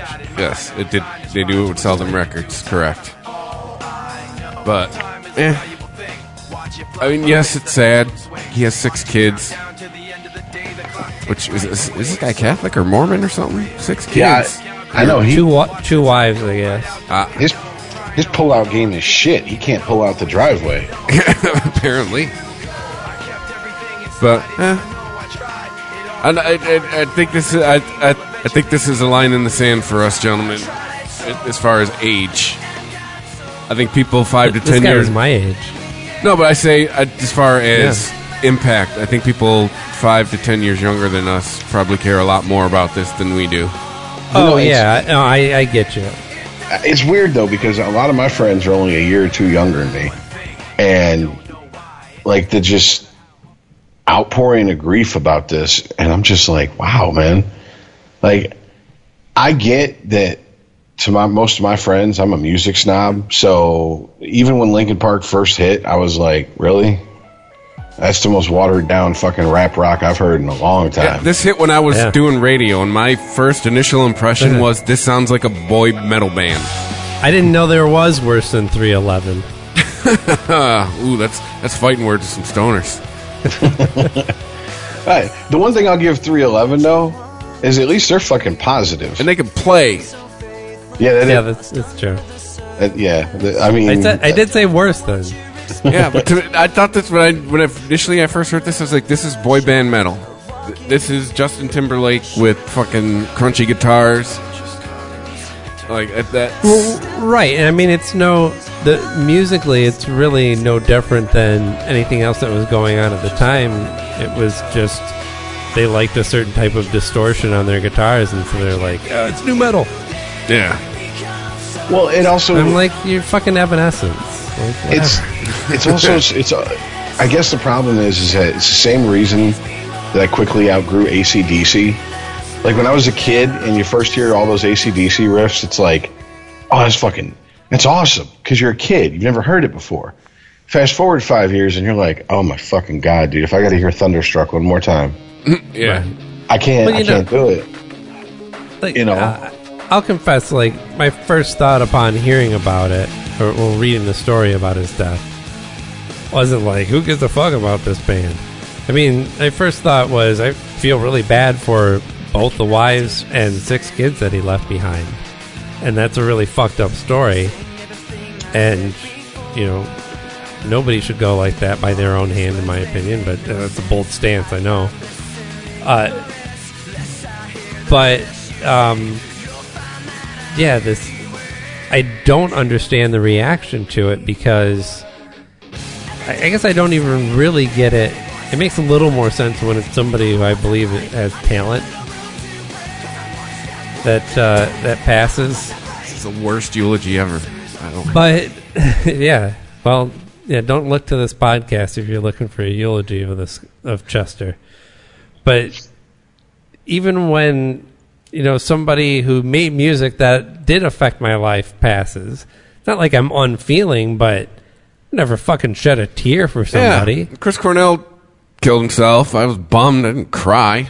I yeah, I bought tons of his albums, loved his music, thought he was like one of the most accomplished singers of of his time, and you know, I was like, oh man, that's fucked up and that's too bad, and, and the world is a different place without him. Yeah, but I didn't know the fucking guy. I'm not going to miss him. Well, it might. And I, I guess that's why I wanted to talk about this because it's more. It's not so much about this guy. We don't. We don't need to slag on Linkin Park anymore. Who are these people who are so emotionally affected by people that they have never met, will never, would never have met, and if they did, wouldn't give two shits about them? I, I, I maybe this speaks to how like white my friends list has become in the last like year and a half. But I we swear need there's proof just, of your whiteness. there's as many people posting today that they are sobbing while posting this message about him They're killing not. himself. That that were saying they were crying at, over Prince dying. uh, Pixar, it didn't happen. First of all, Well, and I mean, also I find it funny what- that uh, the most of the people on my friends list who are going, he took the easy way out, the pussy way out, are the people who constantly look have gone through life, and I've known them for over half their lives, so I can say this with some authority. These are people that have gone over half their life constantly looking for the easiest way to take. And I'm like, you know, dude, shut the fuck up. Because I remember you fucking making some really dumb decisions because you didn't want to work very hard. In fact, that you would work harder looking for a bag of weed at 25 than you would a job. All right. so shut the fuck up. Okay. Right. You can't make any judgment of what's easy for, or hard for somebody else because you have no idea what they've went through. I mean, obviously, I didn't know this, and one of my friends who apparently was a bigger fan than I ever knew, he actually posted an interview with him from a couple of years ago that went pretty in depth into his life. Apparently, this guy was like beaten, molested by his father and his uncle, and I mean, this shit tends to stick with you pretty much all your life, one way or the other. And if you don't deal with it, it, it can really raise its head in some very vicious fucking ways and can rip your life apart at any point in your life, And, unannounced. and when you're paid millions of dollars to be a musician, to, to be a musician, there's endless ways to distract yourself from dealing with that. Exactly. And I mean, until it's just too much. Apparently, the one thing I'll have to give him is that as a musician, since Linkin Park broke, he stayed busy. Because even when Linkin Park went on hiatus, he went and made a fucking record with Stone Temple Pilots. He was their new lead singer for a record and a tour. We won't talk about that. Okay. And I mean, he he was even like real good buddies with Chris Cornell to the point where he was on tour with him. They Yeah. they they get on stage and do Hunger Strike together. You know, I mean, so he was a type of guy who definitely fucking he was a worker. And maybe that was the way he dealt with it. Maybe he had a down period in his life and he didn't know how to deal with it. I don't fucking know, and neither does anyone else at this point. Anyone else is commenting on it at least. The only people who really know what's going on with him are people that are closest to him. And even then, you never really know what goes on in another person's head. And, you know, the, the thing that, no matter what suicide it is, no matter who it is, celebrity, non celebrity, friend, someone you just hear about in the news, the one thing that, on a long enough timeline talking about it eventually gets said is how selfish of him to do this to the people around him. And my rebuttal to that is how selfish are the people around him if he's suffering this fucking much to expect him to continue to go through it for you to stay comfortable? If you're that worried about his mental health and you're that close to him, why didn't you do something about it? Why didn't you Right. fucking call him up and go, hey man, let's go out and grab something to eat and just shoot the shit and talk to him? Why don't you show up unannounced at his house a few times and, and, and see if he's living in fucking, you know, some sort of depressed state and try to help him out of it? But no, it's just easier to sit back after the fucking the deed's been done and just go, oh fuck him. Uh, how selfish, you know. And once again, I quote him all the time, but I I, I really do subscribe to Doug Stanhope's theory on suicide. Suicide's like life, and choosing to end your life is like watching a bad movie. If you watch half that movie, most likely the last half ain't going to get better. You got every right to get up and walk out on it. It's you paid the money to, to fucking watch that movie. And now, does it suck that he has six kids and two? I, I guess one. I'd hope he has one ex-wife, but maybe he is Mormon. I don't know. But I mean, yeah, but I, if that's I don't know. It's it's it's we've talked about suicide a few times on the show because people having killed themselves. Most recently, Chris Cornell. I think the first time was honestly Robin Williams. Yeah, like And yeah. the first show, I think, maybe even. Oh yeah. and, Or And first show with Rich, I think. and I mean it's it's it's one of those subjects that I can't just go, oh, it's this or this. There's a whole spectrum of gray area, and the closer you are to the actual person who did it, probably the more gray area you have. And you're going to have to sift through and try to fucking deal with the situation. And the, the shitty thing is, is that this this guy's kids, unless his family that is left over are fucking just outstanding type people and just shelter them from fucking the the the, the rest of the world. And I'm not saying shelter them by like lock them up and make them wear masks like they're Michael Jackson's kids. I'm talking like just go look. Here's the deal. We're not going to put shove these kids out in the spotlight. We're not going to have them trying to be fucking stars when they're 15 and have reality shows at 16 and all this shit. All right. We're just gonna let them be regular fucking kids. And yeah, it's it it sucks. It's a tragedy. Your dad killed himself, but if he'd have died in a plane crash, if he'd have died in a bus accident on tour, all right, life goes on no matter what. I mean, I my my Yeah, that's why the truth, the truly unselfish uh, suicide is when you stage it. Make it look like a robbery. Die a hero, damn it. well, either that or uh, get in the car with Paul Walker or Ryan Dunn. Oh, jeez. I mean, I, well, I mean, shit. We all got that friend that gets drunk and drives, and we, we've all taken our lives in our hands by sitting in the passenger seat at least once. Oh yeah. Hey, I passed on that O.J. Simpson Linkin Park meme today to a guy I work with. And he just, you know, he responded with too soon. And I just told him, nope, not since 4chan has existed, too soon is dead. Dude, this is no bullshit. I saw the memes about his death before I found out he died. And I was like, what the fuck is going on? And the first meme I saw was a picture of Eminem with glasses on. looking kind of like Chester Bennington. And It said R.I.P. Chester Bennington, and I was like, "Isn't it the guy from Linkin Park? What the fuck? What the, what's going on here?" And then finally, someone posted, you know, yeah, L.A. County coroner said he they found him and he was dead and he's been pronounced dead from suicide. I'm like, we have entered the time period where the memes hit social media quicker than the actual news. This is the first time I ever remember that happening with a story like this. I'm not sure if that's a good or a bad thing. Well, I remember when Scott Weiland died. Like the next day, it said congratulations to Scott Weiland, 24 hours clean. And I thought, I thought that was ruthless. I was like, damn, his body ain't even cold yet. Th- I mean, this one just proved to me the internet just will. It, like I said in the, in the group chat, it'll just face fuck your feelings straight into the ground. It does not care. It does not give a shit. There's a high bar since Aaron Hernandez. That's the high point of the year for the internet. Yeah, and I and and I, I I agree with you. I still don't understand the people that came out and were like, "You should never make fun of someone that kills themselves, no matter what crime they've committed." And it's like, if he killed two of your family members, would you be saying this shit? Probably not. Yeah. I mean, I'm just look. I if a child molester kills himself, okay, less money the taxpayers, and he, and he does it in prison, less money the taxpayers got to spend. Right. It's always sad when somebody dies.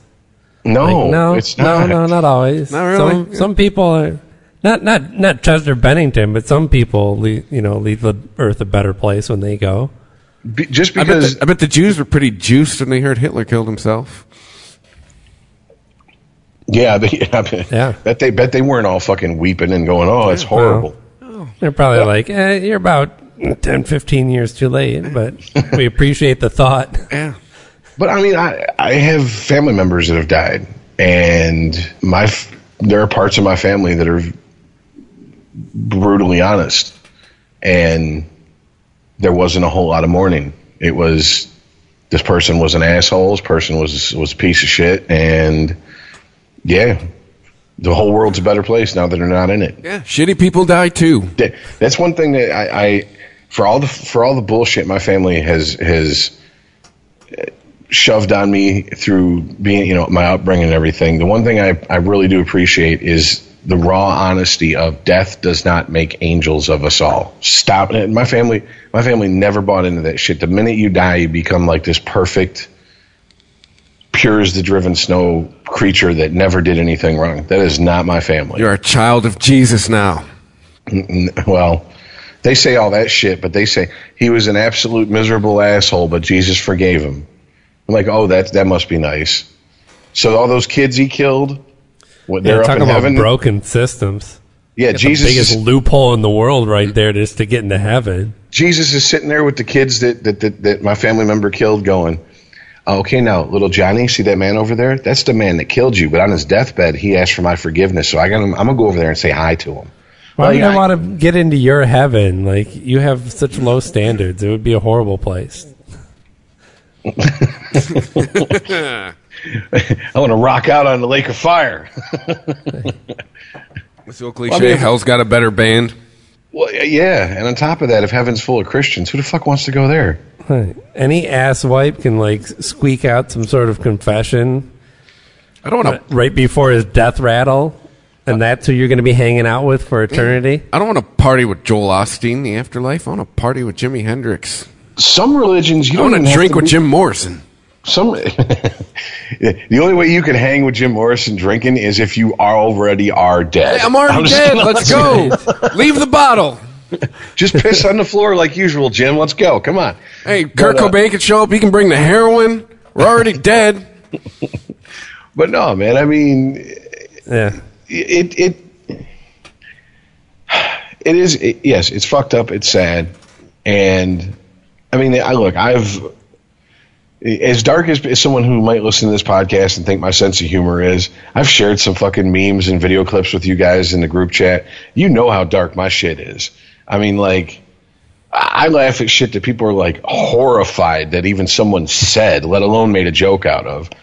Mm-hmm. And I mean, I'm just looking at this situation going, yeah, it's fucked up. But I mean, dude, Hey, you know what I've learned in three years of doing these podcasts with you guys and studied stand up comedy throughout my life just as an admirer of it? If you're making someone going, oh, Jesus, you're doing it right. Well, you know, it's like it's like the first time I heard the joke. You know, what's the difference? What's the difference between a six-year-old and a bag of coke to Eric Clapton? Eric Clapton would never let a bag of coke fall out a window. Oh, jeez. you know, now Yeah, it would have been it would have been locked up. It wouldn't have just been sitting on that windowsill. I mean, you know, you know, would you know my name? But no, I mean, like as fucked up as that joke is, and as much as I've I like Clapton's, you know, work with Cream and et cetera, et cetera, I still laughed at it. This shit is funny. When I saw a picture of Stevie Ray Vaughan and Eric Clapton together, and someone captioned it, it should have been Eric. I laughed my ass off. I mean, This. I, I, I, you know, I look, I, I, it's the same reason doctors distance themselves from patients because if they don't, they'll go crazy. And all these people running around who are who are claiming, I, I really, I believe most of them are full of shit. But the ones that are really this affected by a complete stranger's death, right? go get some, go get some therapy. No shit. Yeah, because look, as you grow older, more people that uh, whose albums you bought and movies watched are going to start dying, and I don't know if you can deal with that life where people are just dropping like flies. Exactly. And believe me, once your age starts with a four and there's another digit after it, people you grew up all your entire life who you just took for granted were going to be there forever are not going to be there. And I'm not even talking necessarily about celebrities or musicians or shit. I'm talking about family members. And if this is, if you're 25 and this, him killing him, Chester killing himself has broke you, I hope you got a real good support system for one of your, for when one of your parents dies. I didn't I- even shed a tear for Kurt Cobain, and I was 16 fucking years old Yeah. when he shot himself. I felt fucked up over it, Yeah, I was. but I didn't cry. I didn't know who the fuck Kurt Cobain was. I like. I mean, I knew who he was, but I didn't know who he really was. I like had a collage of all the newspaper articles on my wall and shit, but yeah, I didn't cry. Wasn't you know, Layne Staley died? I wasn't, you know, wasn't. I was bummed, but again, I was like, yeah, guy loves heroin. What do you expect? Like, Nut up. You got to move on with your Yeah. life. I, it is it is just it is fucked up that it, for me that when I hear of a musician or a creative person that kills themselves anymore, I'm not even shocked because I've known people that were creative in the arts in some way who've killed themselves, and when I've known them personally, it makes it a little different because I can't you know obviously you don't go to the funeral cracking jokes, but at the same time, there's a handful of my friends who we know each other well enough to where I pull them aside, like, let's go get a cigarette, and we go outside, and I'm like, is anybody really shocked? We all knew this person. We all knew how, th- how how this person this person was either you know bipolar, schizophrenic, would constantly go off their meds, whatever. This isn't the first time they tried to commit suicide. If they hadn't succeeded, it probably wouldn't be the last, et cetera, et cetera. I mean, it- it's just it seems like it's par for the course. To me, that's the saddest part of this is that you know we've come so far in as a race of humans, but yet we we we still can't figure out like you know what the fuck is wrong with people to where they get to this point, and we can't fi- you know we can't treat the problem. Besides, here we're just going to throw a medication at you. It's going to turn you into a zombie, and your dick won't work right. There you go. Right. Feel better now? And it's like, yeah, I feel nothing. And I mean, I've been, I, I, growing up, my mom forced me on a couple different medications that, that I didn't need to be on. And I can tell you, one of them, I felt nothing. I just walked around numb for six months. And when I finally, like, it gave a shit enough to express to the fucking doctor who prescribed me this shit that he flipped the fuck out and took me off it. And he goes, that's how, that's how people end up killing themselves on this medication. Yeah. You know, that's what it's not that it depresses them; it's that they can't feel anything, and it be it, it, it's almost like they're walking around and everything's surreal. And it's kind of like when I got older and took acid. It's like walking around on low grade acid without the fun of it. If that makes any sense. To, I know anybody. someone who went through a breakdown, and the meds that they were on after the breakdown, they they had to tell the doctor, "Hey, uh, You know, you, you gotta we gotta figure something else out because I feel like a zombie. I walk around all day feeling nothing. Exactly. I've had friends that were so heavily medicated that they would cut themselves.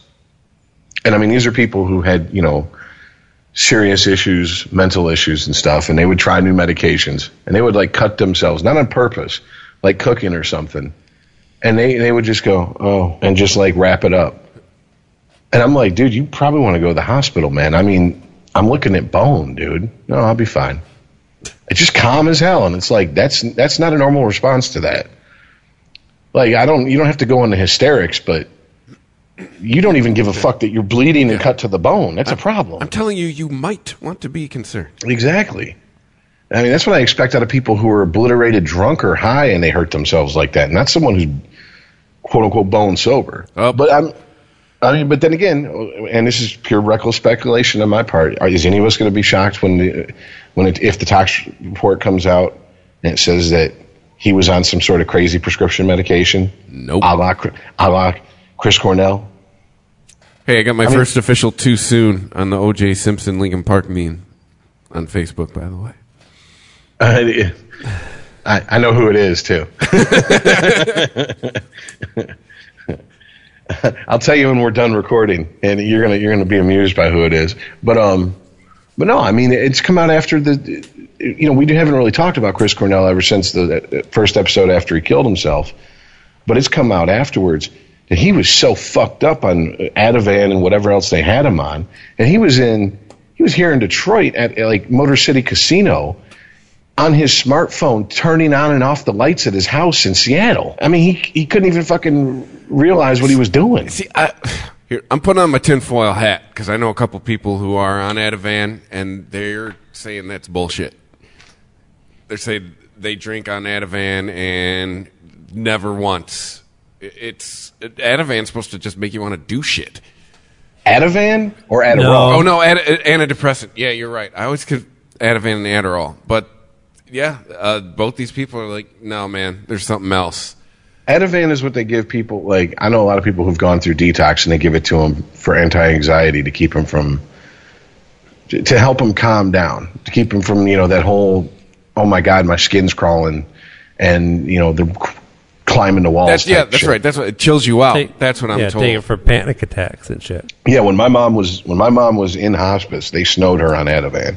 They kept her on so much Ativan. At a certain point, I looked at the nurse and I said, "Is this for us or for her?" And she goes, "What do you mean?" I said, "Because she's co- she's practically comatose, yeah, I'm and she wasn't like ma- this before you started giving her all I'm this told shit." it just makes you want to do nothing. Like it doesn't. It, like it doesn't really affect you one way or the other.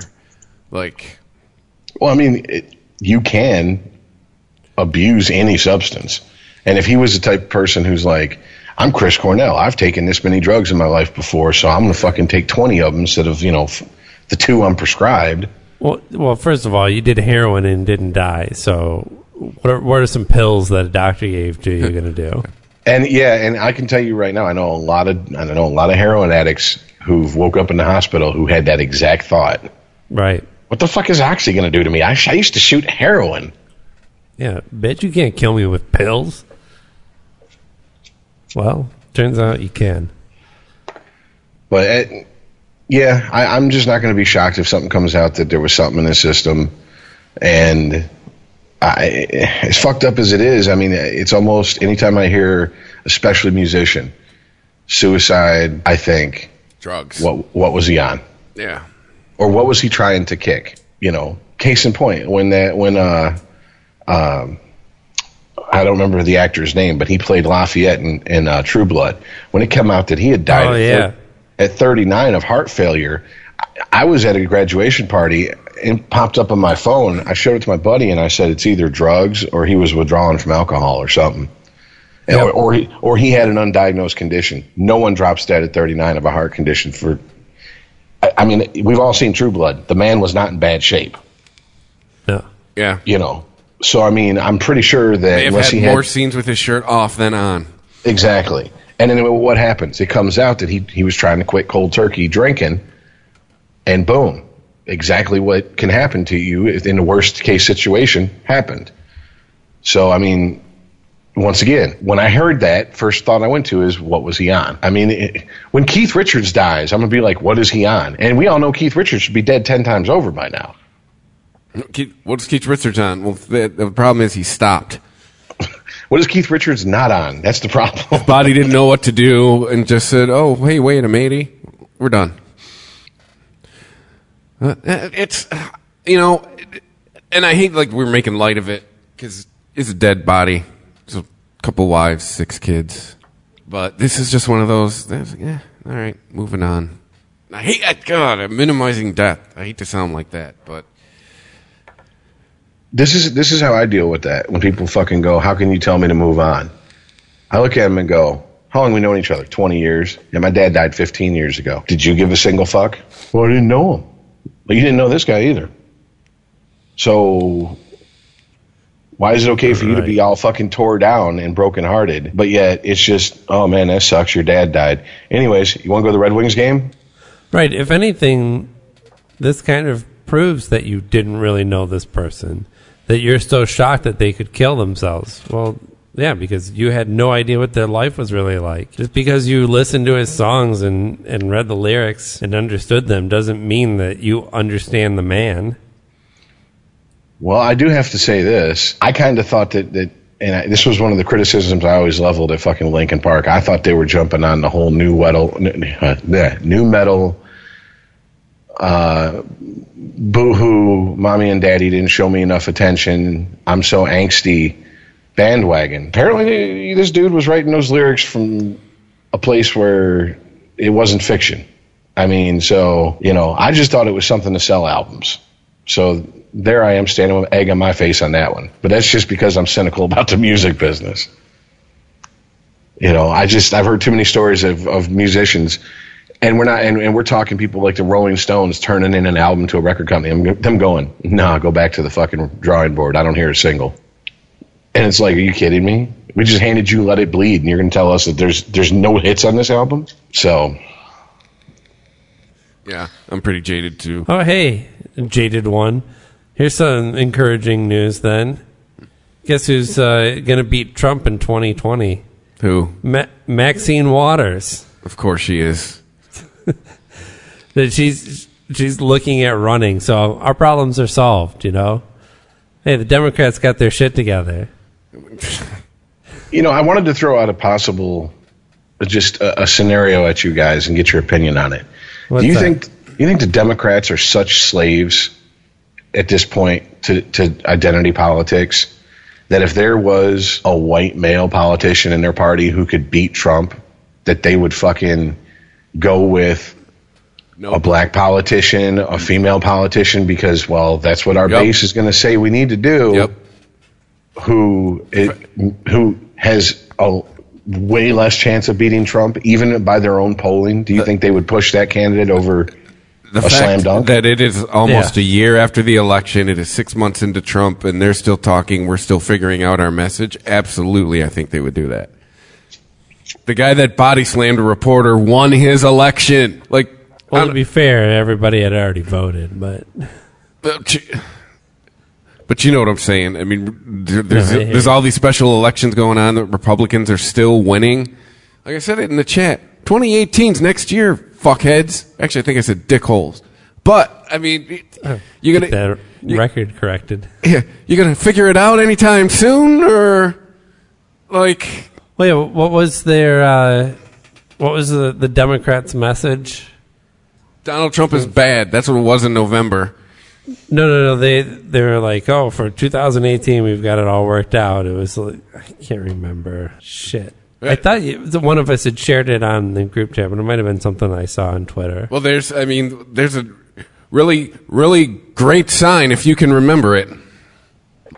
If I, if if the Democrats are willing to fucking throw another election and and get another four years of Trump just to fucking pander to a very, which I'm sure if you broke it down by the numbers is a very small minority of their fucking base, then we've officially reached we've we've gone beyond the tipping point of of just functionally retarded and into the land of we need help feeding ourselves retarded in this country when it comes to politics. And I mean, I've as much shit as we talk, I like to think we're not that far gone. But you two instantly said, "Yep, they do that," and everybody else I've talked to, Republican or Democrat, has said the same thing. Hey, here you go. Um, here it is. You ready? Yeah. A better deal, better skills, better jobs, better wages. That is their rallying cry for the 2018 midterms. What? I mean, say what you will about drill, baby, drill. Uh, people remembered that shit, and it meant something to some people. I, sure, I don't know. I mean, I mean, I look. Just keep, just keep pushing, just keep pushing that wedge in between us.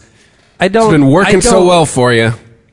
I, a lot of people, myself included, don't vote based on who's got the better slogan.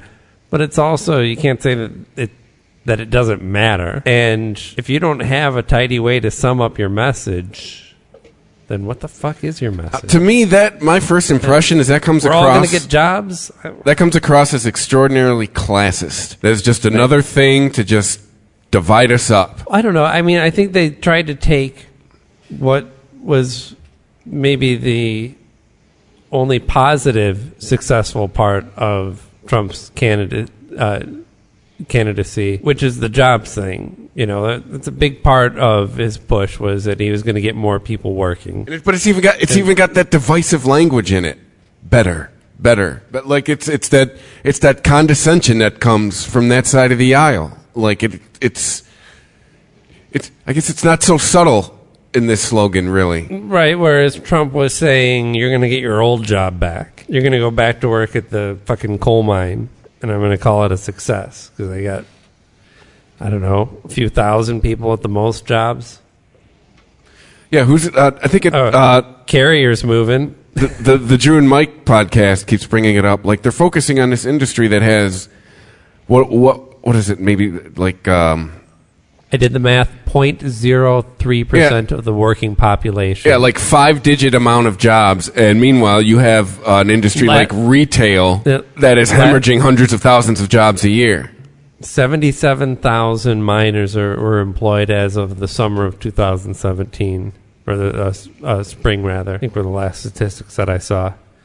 That's that's nothing. I mean, e- even if you double that, what does that really do for anyone?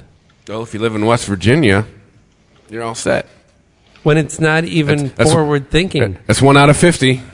Yeah, it's true, and, and you're focusing on Betamax as far Yeah, as it's not a growth industry. It's been in steady decline for decades. You moron! You're- you're making You're a- going to see an uptick in it. You're making a TV with a tube in it. You've been watching too much Walking Dead. You're like, coal power is coming back. I'm telling you, when the new world has to start over again after I nuke it, coal power is going to be awesome. 'Cause that's going to be all about all the fuck we can do. Well, I to me this I, I I guess I'm I guess what I'm getting at in a roundabout way is 2010 was pretty much a big old fucking just cock slap to the face of the Democrats. 2012 Obama winning against Romney. I guess if you want to look at it this way is like a temporary reprieve for the for the Democratic Party. But 2016 they got they got the floor wiped with them. And 2018 seems to be shaping up in the same way. I mean, have they over have they overplayed their hand? Have they fucking listened too much? Because really, it's not even if you really look at it. It's yeah, millennials catch hell on this show, but it's not the millennials that are the super extreme gender identity politics types.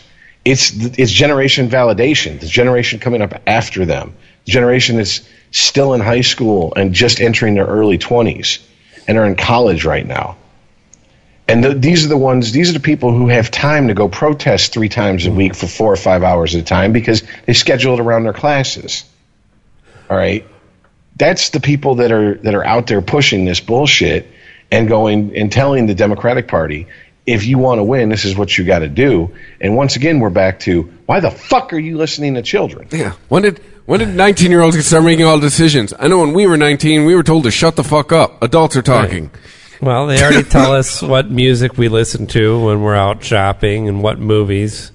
we go see and what clothes we wear even. So yeah, I mean, I guess just by extension, let's just fuck it. And it's pretty easy too to the kids rule. schedule protests around your classes when someone else is paying the rent too. So that's just it's. I, I know it's a bit from another podcast, but yeah, who's got all this time? I got to work eight hours a day. It's students. That's what. uh, When I I when, don't have when, time to go post up at the airport for fucking three days. when I started looking into the breakdown of the Berkeley riots and the the the makeup of Antifa and all that shit, it's student age people. It's people fresh out of high school who maybe aren't in college, and it's people who i- i- it's it's the it's the way too old guy at City Club. You know what I'm saying? It's like that, that it's hanging out with yeah, Yeah, it's it's hanging out with Antifa. Yeah, it's the 35 year old guy running around, you know, with a bunch of fucking 22 year olds, and he's like, "Of course I hate democracy, baby. Let me go give you some communism behind the dumpster over here." I mean, you know, it. That's really the breakdown of it. That's like what Adam Carolla talked about the the Occupy Wall Street guys. Oh yeah, yeah, yeah. Capitalism's bad. Hey, you want to suck my dick? I would offer you some money, but I know, you know, yeah, Yeah. that's that's evil if I do that. So this is this is community dick. I'm just sharing it with everybody. How socialist of me. Yeah. really, I'm doing you a favor. but I, I, I mean, seriously, is it because I just don't see unless there has to be someone to step up in the party, as far as the Democrats, pull back on the stick, get them out of this tailspin, and say, okay, look here.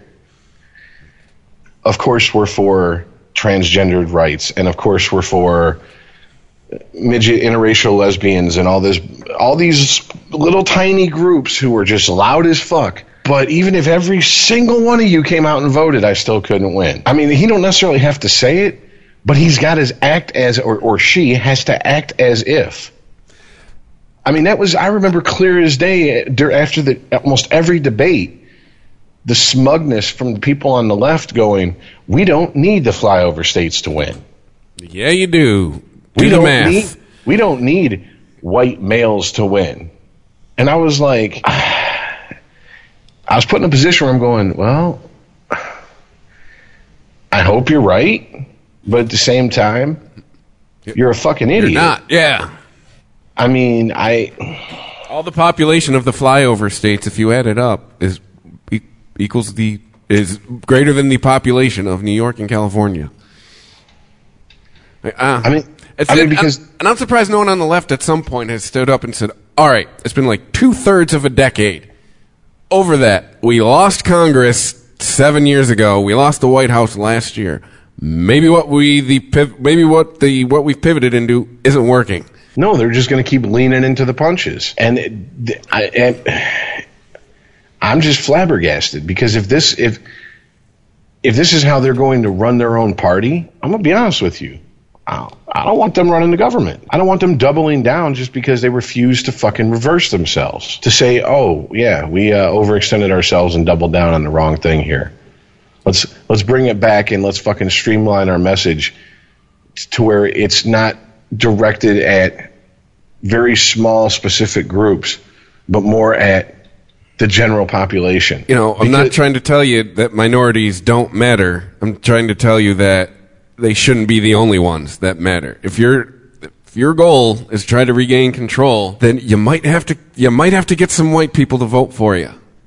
Like just Well, look at the census figures. there's also a, an ugly truth that I don't think a lot of people who consider themselves progressive minded, open minded, liberal want to deal with. And that is I don't know anything about Twitter, so I can't tell you where to go to look on Twitter. But I mean, I can tell you pages to go on Facebook and follow or join the page and just read. And it's and, and it's these are pages directed directed predominantly at black folks, run by black folks, and just read comments when the subject of forced diversity comes up from black people. And you're going to hear a lot of the same shit you hear in the sticks from white people. Well, if they have to fucking shove white people down our throats, then why the fuck would I want to be around those people? If they don't want to be around me, I don't want to be around them. This is the exact same shit you hear in the sticks. It's just coming from a, a group that that for whatever reason, because you have a D by your name or you consider yourself a progressive, you don't want to have that. You don't even want to have the conversation, let alone try to address the situation and go, okay, everybody take a fucking time out here. Do we really want to go back to separate but equal? Is that really something we want to do here? Is that what is that what is being said? And point out the fallacy and go in, in, in wishing for the good old days when it comes to that type shit and how it didn't work. I mean, I'm pretty damn sure that in 40 years we don't want a repeat of the civil rights fucking shit that was going on in the late 50s and early 60s with fire hoses and dogs and riots and shit. But we just seem to, it, it, no matter what, there is black, white, Hispanic, whatever the fuck. There are more people who rather, quote unquote, stay with their own than people are comfortable admitting. And all you have to do is go into areas and talk to people who you normally wouldn't talk to and be honest with them. And you'll flat out hear it from them. No, I mean you hear it all the time that the attitude in the hood and the attitude in the sticks relatively the same. I mean, I, you know, living in Detroit, I've I've talked to the neighbors. You know, these these these white motherfuckers, blah blah blah. Oh, not you, you guys are the good ones. But anyways, these white motherfuckers, I just laugh it off. But I mean, ultimately, how many times have I heard that in a situation where it's ten white people sitting there talking, one black guy in the room? Oh yeah, these black bastards over here south of Eight Mile. Not you, you're one of the good ones. But you know, these assholes are animals, man. Right. Heard that I mean, of times I think the the difference here being that you don't have to then go to a black man to get a job. No, and that's that's the other thing. That's where I have when I hear and this is I guess this makes me a hypocrite. I don't know. When I hear white nationalism, I roll my eyes so hard I sprain them. But when I hear predominantly black cities and communities who the quote unquote white world isn't in any fucking hurry or they're not showing any haste to help them and they start talking about we need to open our own shops and patronize our own businesses and keep our money in our own neighborhoods. I don't roll my. I, it can that message can get to the point where I start rolling my eyes, but the message itself I don't roll my eyes at. But the minute I I- hear someone like Richard Spencer start talking that shit, I'm like, dude, what the fuck? Just move to Utah then. Plenty of white people, okay? Right. Right. Well, don't act like you have to fucking travel to you know Atlanta if you live in Kentucky to be surrounded you know in a predominantly black city that's considered like you know the black mecca of America. You, you- dude, if if you're a white person, I think you can just move to fucking plenty of fucking smaller towns, and you are definitely in a majority in that town. Right. I think when you look at the extremes of these, let's call them movements, for lack of a better term, but basically just groups of racists on either side, I think you, maybe I'm naive, but I think you do see a much higher population in the uh, white supremacist side that is for taking over the whole country that believes that they have right to be the sole the people who benefit from America. You know, eh, where- whereas you know your people who may be anti-white who live in the inner city and are just looking out for their own, they're not trying to kick all the white people out of the nation. They just want their neighborhood to be nice and have their lives. And I and when I hear things like we need police who are from the neighborhoods they're- they police, But I've heard white people No, say, "Well, that's no, racist." Why is that racist? Why do you? Why I do? mean- you, it's a good. Yeah, but Aaron, it's a good idea to have people to understand how the neighborhood works because they grew up in the neighborhood. You don't. I, I believe that you need that you're you should have a, a definite variety of people in your police force in general. But no, I mean, I, I think that if you do everything else that you should be doing correctly as a police officer, and actually being involved in the in the places that you're supposed to be tasked with looking over, then it it won't matter what color your skin is.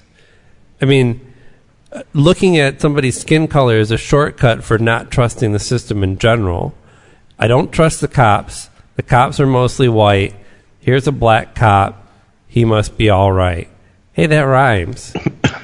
All right, if Ice it Cube. rhymes, if it rhymes, it must be true. Hey, I do, I do got a question for you, Aaron. Uh, going back to the the white nationalist thing, is where's Okay. where's the line though between I I, want you. I want you out of my country, and I don't want you in my neighborhood? I mean, isn't it the same line? Is it just on smaller level? Isn't it still the same line of thinking? Well, I guess the maybe the line is conceptual, like any border ultimately is, but I guess the line in my mind is the difference between wanting your own peace and being a conqueror. Right? It's not enough. I mean, what what is Richard Spencer missing out on that makes him so fucking angry? I don't know. My theory it's- is big penis. right. Well, it's just a theory. I mean, kicking all the black people out ain't going to make your dick bigger. It might make it look bigger now compared to your new neighbors, but And I'll devil's advocate. know. Keeping you might have something there. I guess keep, I keeping. Whitey out of your neighborhood ain't fixing all your problems. I don't know what Richard Spencer's view on Asians is, but so maybe you have something there. No, I'm just saying with He the, wants all the black people out and all the Asians in, no, I'm just saying with the if so he stands out. if you bring it down to the smaller neighborhood argument again, it's kicking No, I- kicking whitey to the suburbs ain't fixing all the problems, and the you know I can I can kind of answer your question, Chris, but it's not from Richard Spencer, but it is from someone who declares themselves a white nationalist. I cannot remember his name. I got into a YouTube hole not that long ago, a couple weeks ago, and ended up watching like hot highlights, if you can call them that, of a speech this guy gave. And basically, I know highlights. That's not the right word. Yeah, I guess. Uh, but basically, when the subject of black people come up, the first thing he said was, I mean, remember these are clips, so. But I mean, I'm I'm assuming all context was he's not a big fan. Um, first thing he said about black people is he said black people are locust. White people create. Black people move in and destroy and chase white well, people that's out. just And then what, and then black people then then black people don't do anything with their neighborhoods. And when the subject of Asians come up, he said, "I don't mind Asians because Asians stick to themselves. They don't insist on shoving their culture down other pe- people's throats. bitch. And they're You- genuinely they're ever been to Flushing, New York? they're genuinely productive members of society." And I was sitting there like, "Oh, so in other words, it's a cultural thing." Like you're afraid, you know, Juan is going to move mm. next door and Right. paint his house neon pink. Well, we also didn't. I mean, He'll keep his lawn immaculate though. we didn't oppress Asians to nearly the same degree as we did black people in this nation.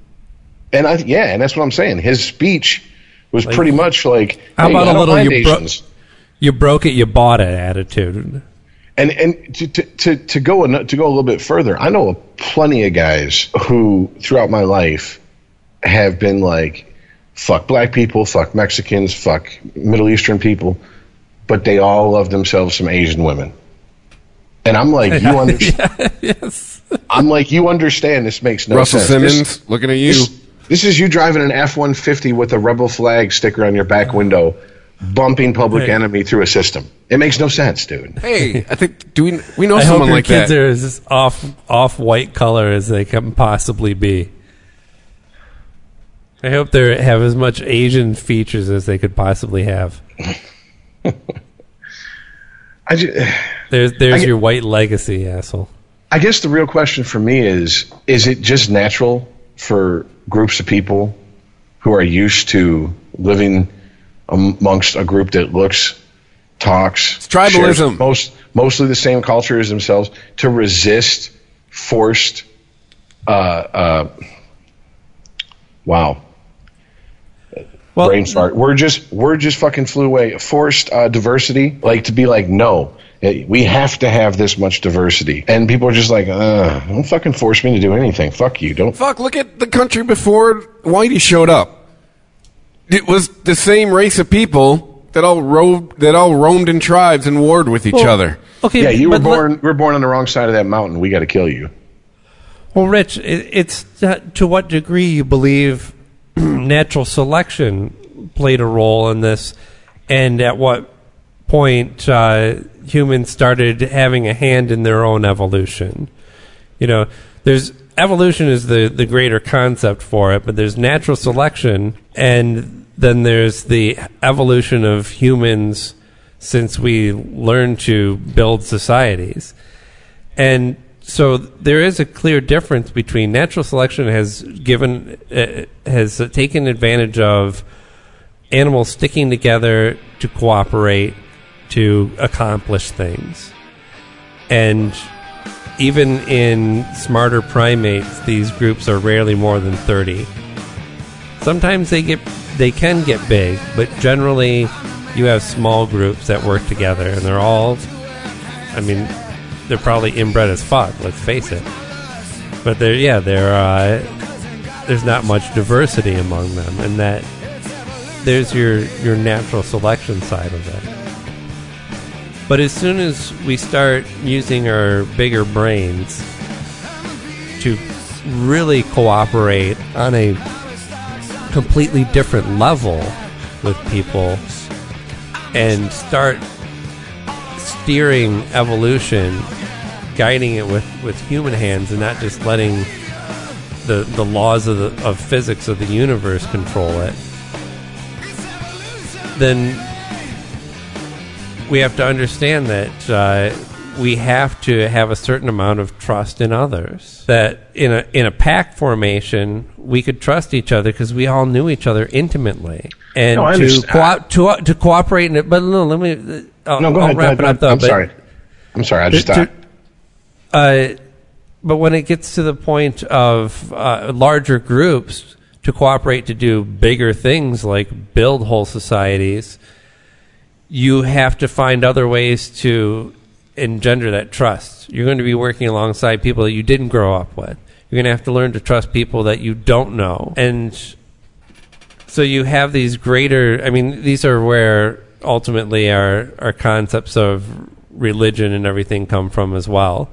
Ways of organizing people and, you know, getting them all on one side. But, you know, I guess you're either evolved enough through human hands to have understood that you have to have a certain amount of trust in people no matter what color they are or you aren't. Like I, I guess i'm trying to make this point before but it really does come down to my opinion that if you don't if you have a, a direct mistrust of people because of the way that they looked you're operating evolutionary at a lower level than the rest of us are. So I guess the answer is yes and no.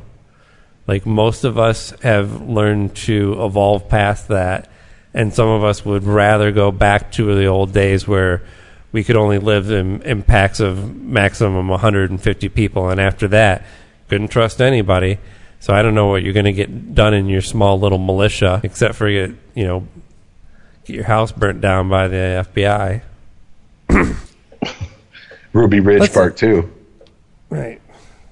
Well, I and or or put your trust in all white people and get screwed over by your own people constantly and see where that gets you because you trust people just based on their color like orange i mean white Or red or blue. do you think think Crayola has added like a Cheeto crayon so when people color pictures of Trump they can get the, the you know the color accurate? They passed the Cheeto. I got this Trump coloring book. Well, yes, It's- but it's only in like the 128 color box. I, I bought know. it for I bought it for uh, Celebrate America Week, and it's made in China. But no, there's got to be some trump coloring books out there isn't there oh god, it, it, it, the Oh amount my of the God, if- adult coloring Comes books with extra to be. orange crayons. Uh, i swear to god when we end this i'm getting on in amazon and if there isn't i'm just going to make one amazon will print that shit up for you you just got to draw some stupid pictures of trump in black and white people will color the shit out of that thing then find the perfect orange color crayon and ship it with it you know in a little baggie attached to it I can see it right now in the reviews. You're going to have people arguing. He's orange. No, he's more of a burnt sienna. right But no, I, getting back to just what I was the question I asked about forced diversity is it just seems like it's human nature to push back against something that's forced on you. But once you get past the initial bristling at someone trying to force you to do something, at least a rational, logical person can go, okay, wait a minute. It's Right, just my no, it's just my instinct to go, don't shove me, or else I'm gonna shove you back. But when I really stop and think about it, this isn't the end of the world. This isn't just because my neighborhood is diverse doesn't mean that my culture becomes obsolete or insignificant at this point. And I mean, I I can't maybe maybe maybe I'm thinking too broadly, but I can't just I can't just put this on like one race and go that's how they feel. I mean, you ask a big enough, you know, pool of people with that question, you're going to find a lot of people feel that way from all different races. And I think it is like you were saying, once you get past the initial tribalism of it and go, hey, look, haven't we evolved past this point? Haven't we evolved past killing the people that were born over the hill because they weren't born on this side of the hill? Can't we, you know, move on from that that type of thinking? Yeah. That you'll get people to go, oh, Are we oh, still hating on okay. non-star belly Sneetches and people who butter their toast on the other side? I don't know. I just it it it, it was something that, that I've seen come up a lot in the last week. I don't know why. It's been about television shows and shit and lack of diversity, and maybe that's because the new season's coming up. And then I just read all these comments, and I just read comments, and I'm just like, wow, man, it's just there's a lot of fucking angry people out here. And I mean, I know it, it, one, we're not we're not a sports podcast. There's my Drew Lane impersonation for the night. And two, I know that you're not a big sports guy, but I mean this this fight between Mayweather and McGregor is a joke. It's a fucking three ring circus, and they're basically selling this fight based on it's the white guy versus the black guy. How, And is- it's how do neither of these guys or both of them combined not have a reality show on television right now? I think that's what Uh, last week or- was. That's what last their week was, yeah. It's their pilot. It, it's they're, they're, they're going to they be the just new getting odd- enough news coverage that it might as well just be one. Yeah, I feel like they're going to be the new odd couple come next season. you know, I mean, you know, Floyd's going to try to like, you know, get McGregor to eat some soul food, and McGregor's going to be like, "Here, I boiled everything for 48 Right. hours. Let's drink it through a straw." To teach him to read. And then McGregor will do all the whites with his pink shirt in there. And Floyd will be like, McGregor! Floyd will be trying to teach him how to break dance. McGregor will be over there doing the Lord of the Dance shit. They'll have the the the very special episode where Conor teaches him to read. Oh!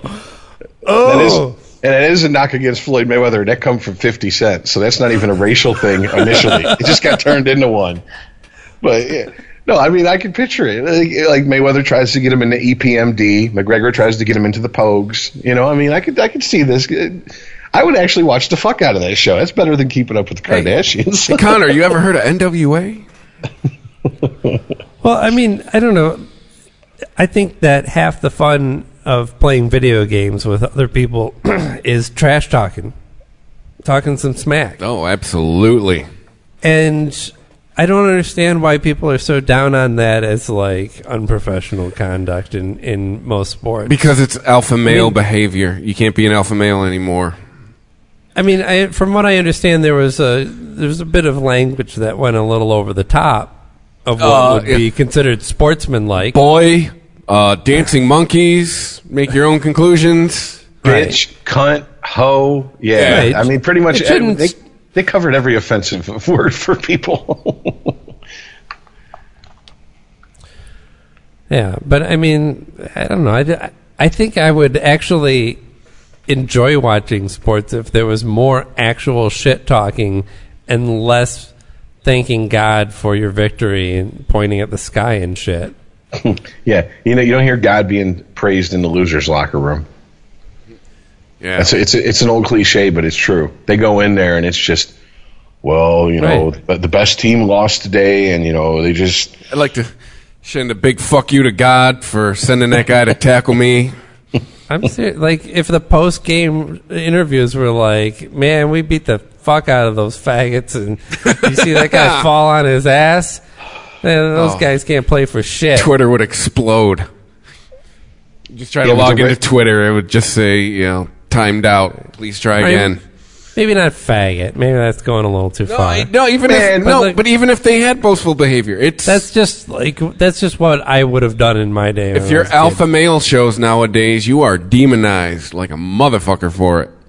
it it the the age of the humble, whether it's true or false, hu- uh, humility athlete has pretty much came and gone, and I don't know if we're ever really going to get back to it. There's going to obviously there's going to be what they call classy athletes here and there, but for the most part, it's like I mean, but you know, I, once again, I know you don't follow baseball, but Bryce Harper is one of the best players in baseball, and from all reports, that guy is an absolute fucking cocksucking douchebag, and people love it. They love it.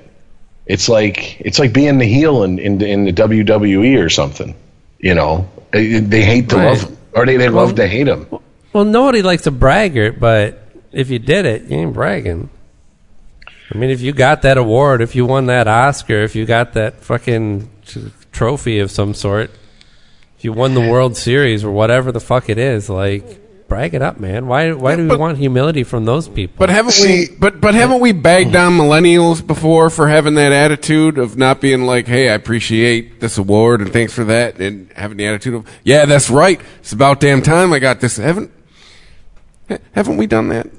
Yeah, but I just, it's funny that you chose those words because, Aaron, that that you said, you know, it's not bragging if you've done it because uh, we have a co host on Sportsy whose famous words used to be, I'm not cocky, I'm convinced.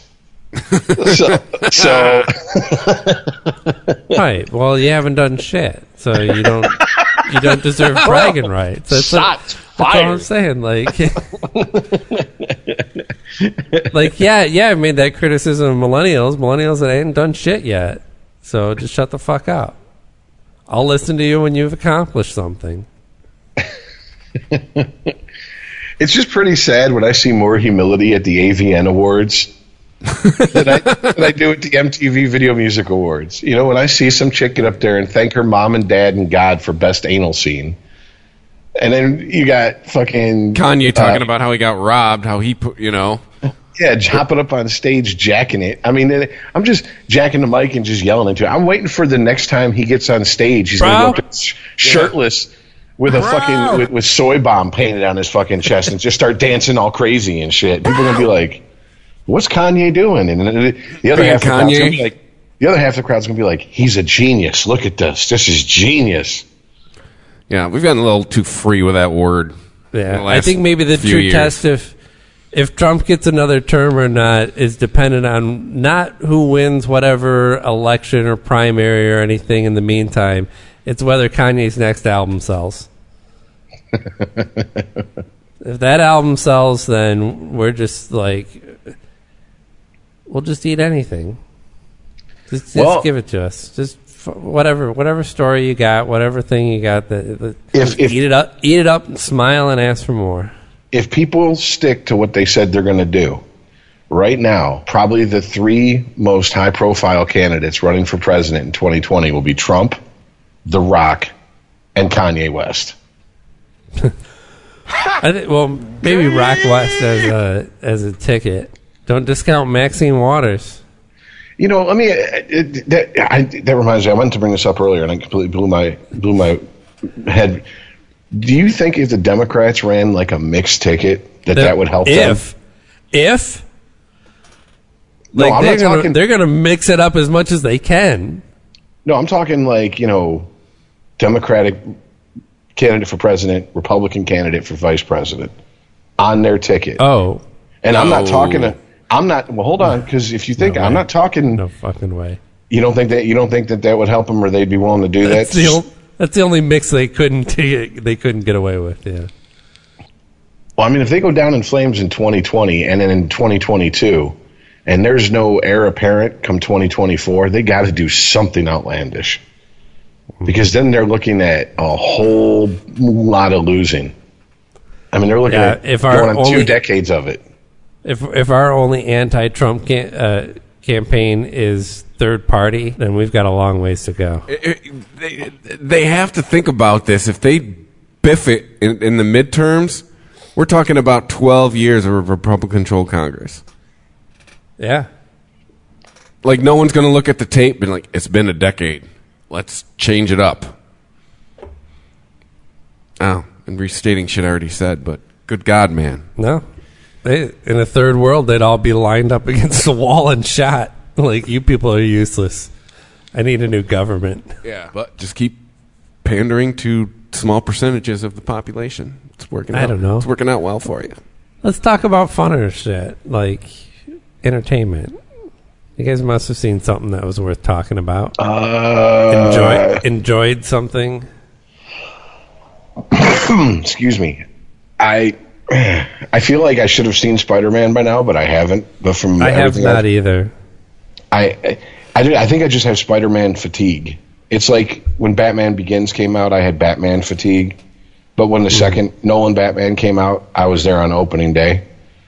So maybe it's like, I'm just like, I'm really tired of the Spider Man thing. I get they're not doing the whole origin story, like Well, per se, I- which is I good because we all know how I've he heard- becomes Spider Man. Yeah, I, I've heard good reviews about it, and I intend to see it. I'm not in a tremendous hurry to see it because there's really nothing that can be spoiled about it in my mind. I mean, like if some anybody who is showing up in that movie, I'd know about it already. Oh yeah, definitely, definitely. I will say this: Sony has to be on their knees thanking whatever fucking deity they they fucking believe in for Spider-Man this summer. Because Sony has shit the bed for the last two summers, and it don't look like it's going to get any better because the news just came out this week that their other quote unquote summer blockbuster that they're not promoting even though they've dropped over 60 million in into this movie is Dark Tower. And this movie that is based on eight books that total over 4,000 pages they're trying to condense into one movie is 95 minutes long. Oh Jesus! And What between the fuck? between changing the story from the books Are sure it's not just the gunslinger? I mean, they could maybe fit that into an hour and a half, but No, they've they have confirmed that they are trying to put half of book seven, parts of book uh, six, and parts of book one into this movie, and they're calling it a continuation of the story, not necessarily a, a, a true adaptation. And they've already shot themselves in the foot with the hardcore Dark Tower fans by changing the race of the gunslinger, which people who haven't read the books go, well, what the fuck does that matter? Um, if you've read the drawing of the three, it matters a lot because race plays a huge part in that book. And that's one of the main points of that of, of that, that story in the second book. Now, Yeah. they, I, it's, it's, you have to understand that book was written in the late 70s, early 80s, and is written by a white guy from Maine. So I always thought that they were going to fucking basically just kind of downplay that part because nowadays, especially, people would fucking, you know, have kittens if it was exactly on the screen as it is on the page. But, I mean, Sony's attitude of, who cares? Get over it. Didn't they learn with fanboys from Ghostbusters? That's not how you get people to come out to movies who are fans of, the, of that franchise you don't start calling them neckbeards and basement dwellers and all this shit and expect them to support your movie. You don't insult them into liking your product. It doesn't work that way. And from everything I'm hearing, Sony is hemorrhaging money. And this is their last gasp for the for a summer blockbuster besides Spider-Man and that's I, Chris, you don't even follow comic books. You, you're not that big of a movie guy.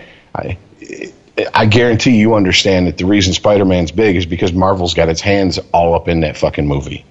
Sony was just like, do your do your thing, Marvel, and we'll just fucking put our title at the beginning and at the end. And that's why this movie is fucking as big of a success as it is. So I mean, it's just it, t- to me, Right. Well, I mean, Sony took that way out because they are. I don't know who they have that thinks creatively at Sony, but they don't have a loud enough voice because they thought that they could keep making the same superhero movie over and over again, and people would keep coming out for it. And when that failed to show results, they just bet on a sure thing. While as you know, as much as Fox has fucked up some of their sh- properties, I mean, there's good X Men movies, there's bad X Men movies, there's laughable Fantastic Four movies, and horrendously unwatchable one. But at least they've taken some risks and they've managed to reap some big rewards with Logan and Deadpool. And oh, uh, the one that I read about today, Noah Hawley, who did the uh, Legion series, which you, which you haven't seen, I highly recommend, is doing a Doctor Doom movie.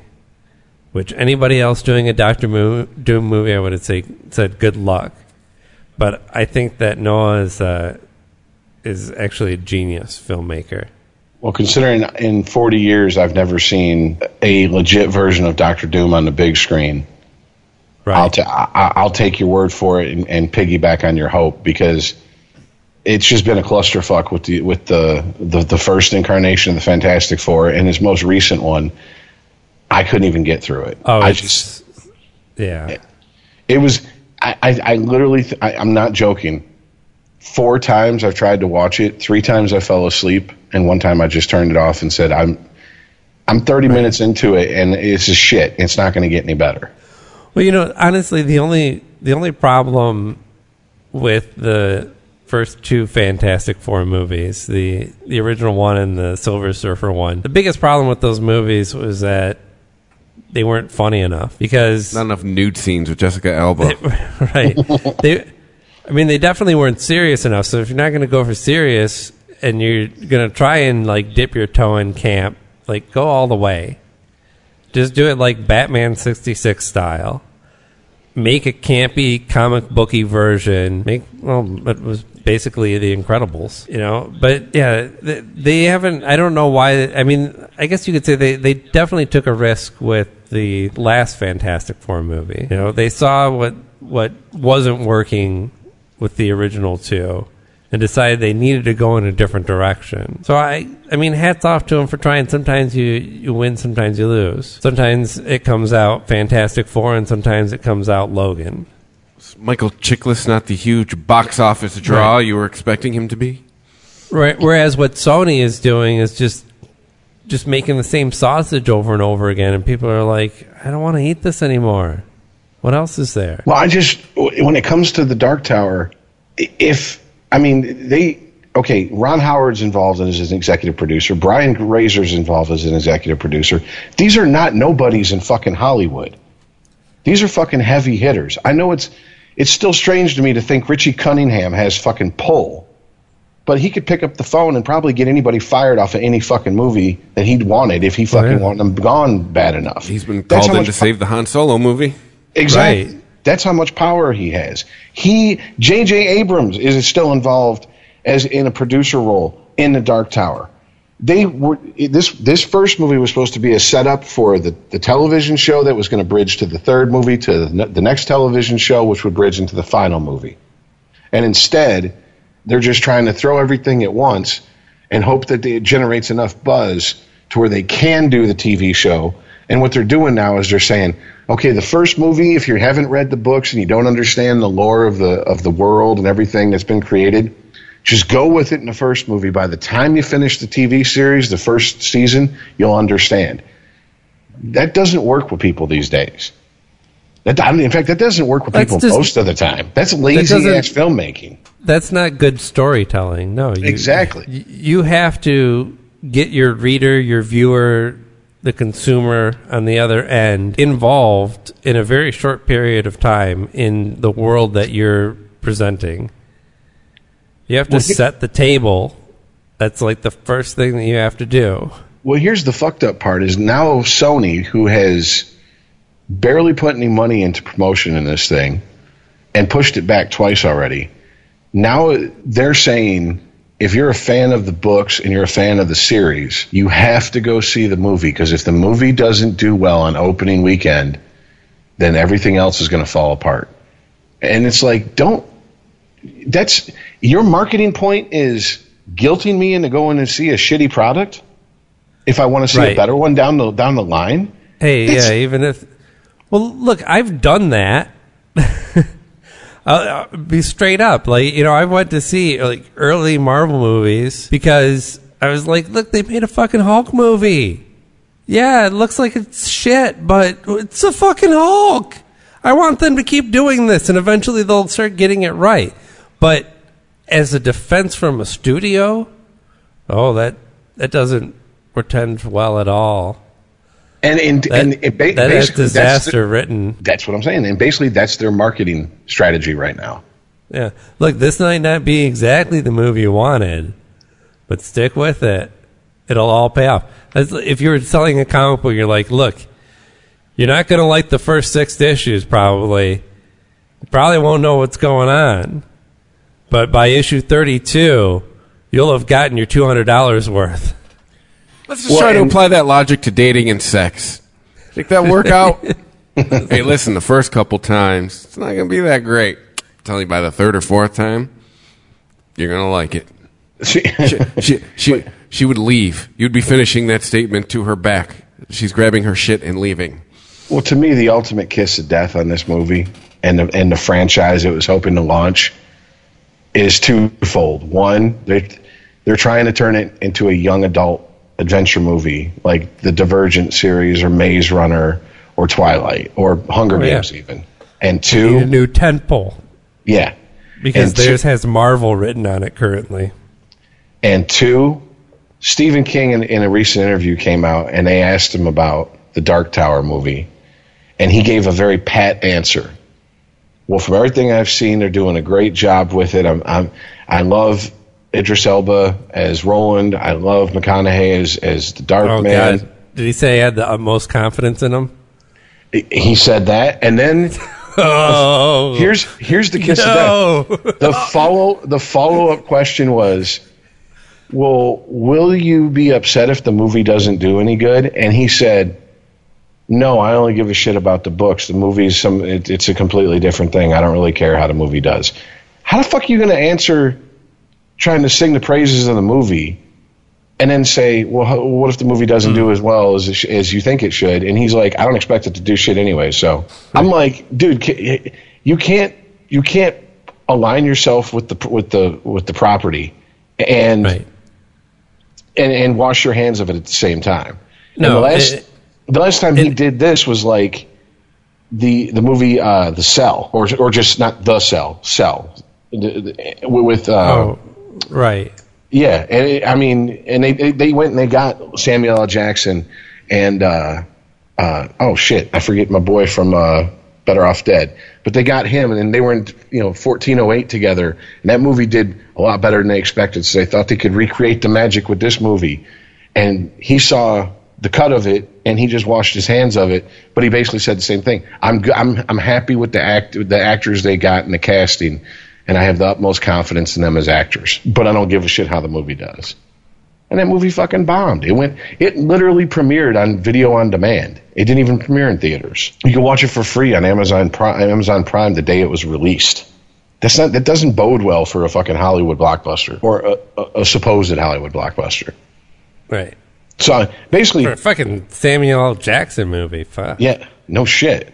But I mean, basically, yeah, I, I got. I'm I'm real passionate about the Dark Tower because it's one of those books that I picked up the first book when I was nine, and I had to wait from 1986 to 2004 for that series to conclude, and I waited all those years and all the you know build up to it and everything. So I, you know, it's it's got a, a special place in my heart. But ultimately, I think this is we might be watching like the the the dying gas of Sony as we know it Yeah. because And it, doesn't seem like as a studio they're producing anything of any quality on their own. And they and, and furthermore they're pushing ideals and agendas over making a buck. And we all know it- it- uh, agendas and ideals as long as they make you money in a capitalistic society everybody's down for them the minute they start costing you money your idea fuck those ideals throw them out the window. Shareholders aren't happy. Yeah.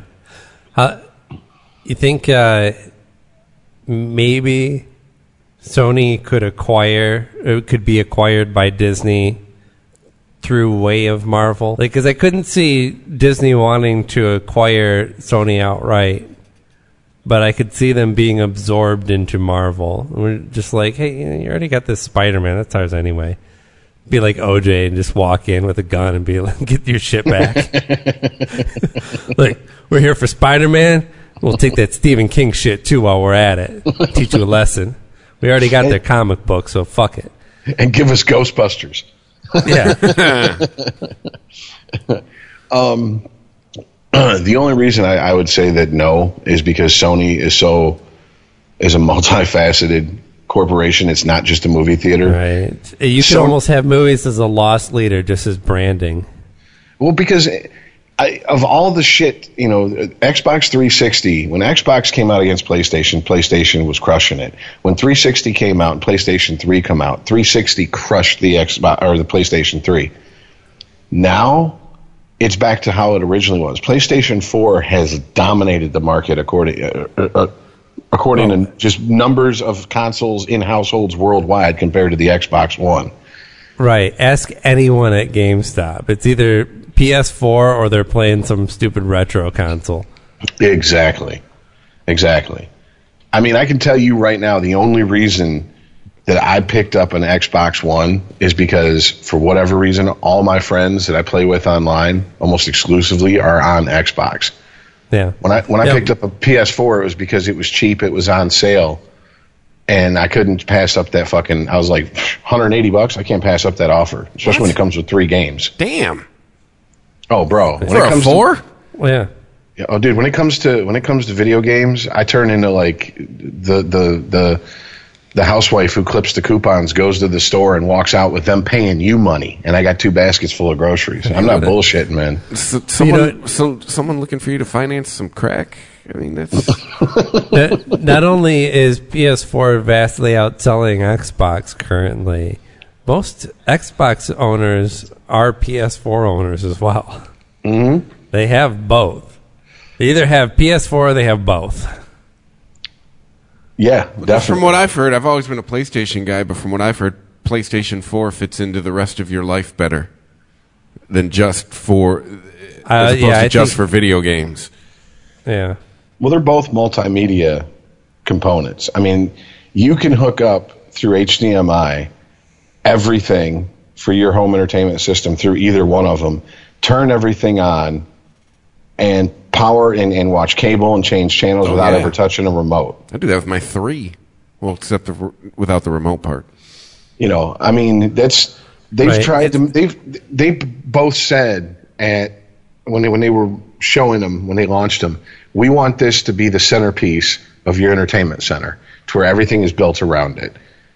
And they did it with both. The problem is is that I think I can tell you right now, from a graphic standpoint, the bare bones PS4 spanks the bare bones Xbox One. I'll just say, too, and isn't the knock against Xbox always been that Xbox Live costs you money? Well, now PS Plus costs you money, the exact same amount also.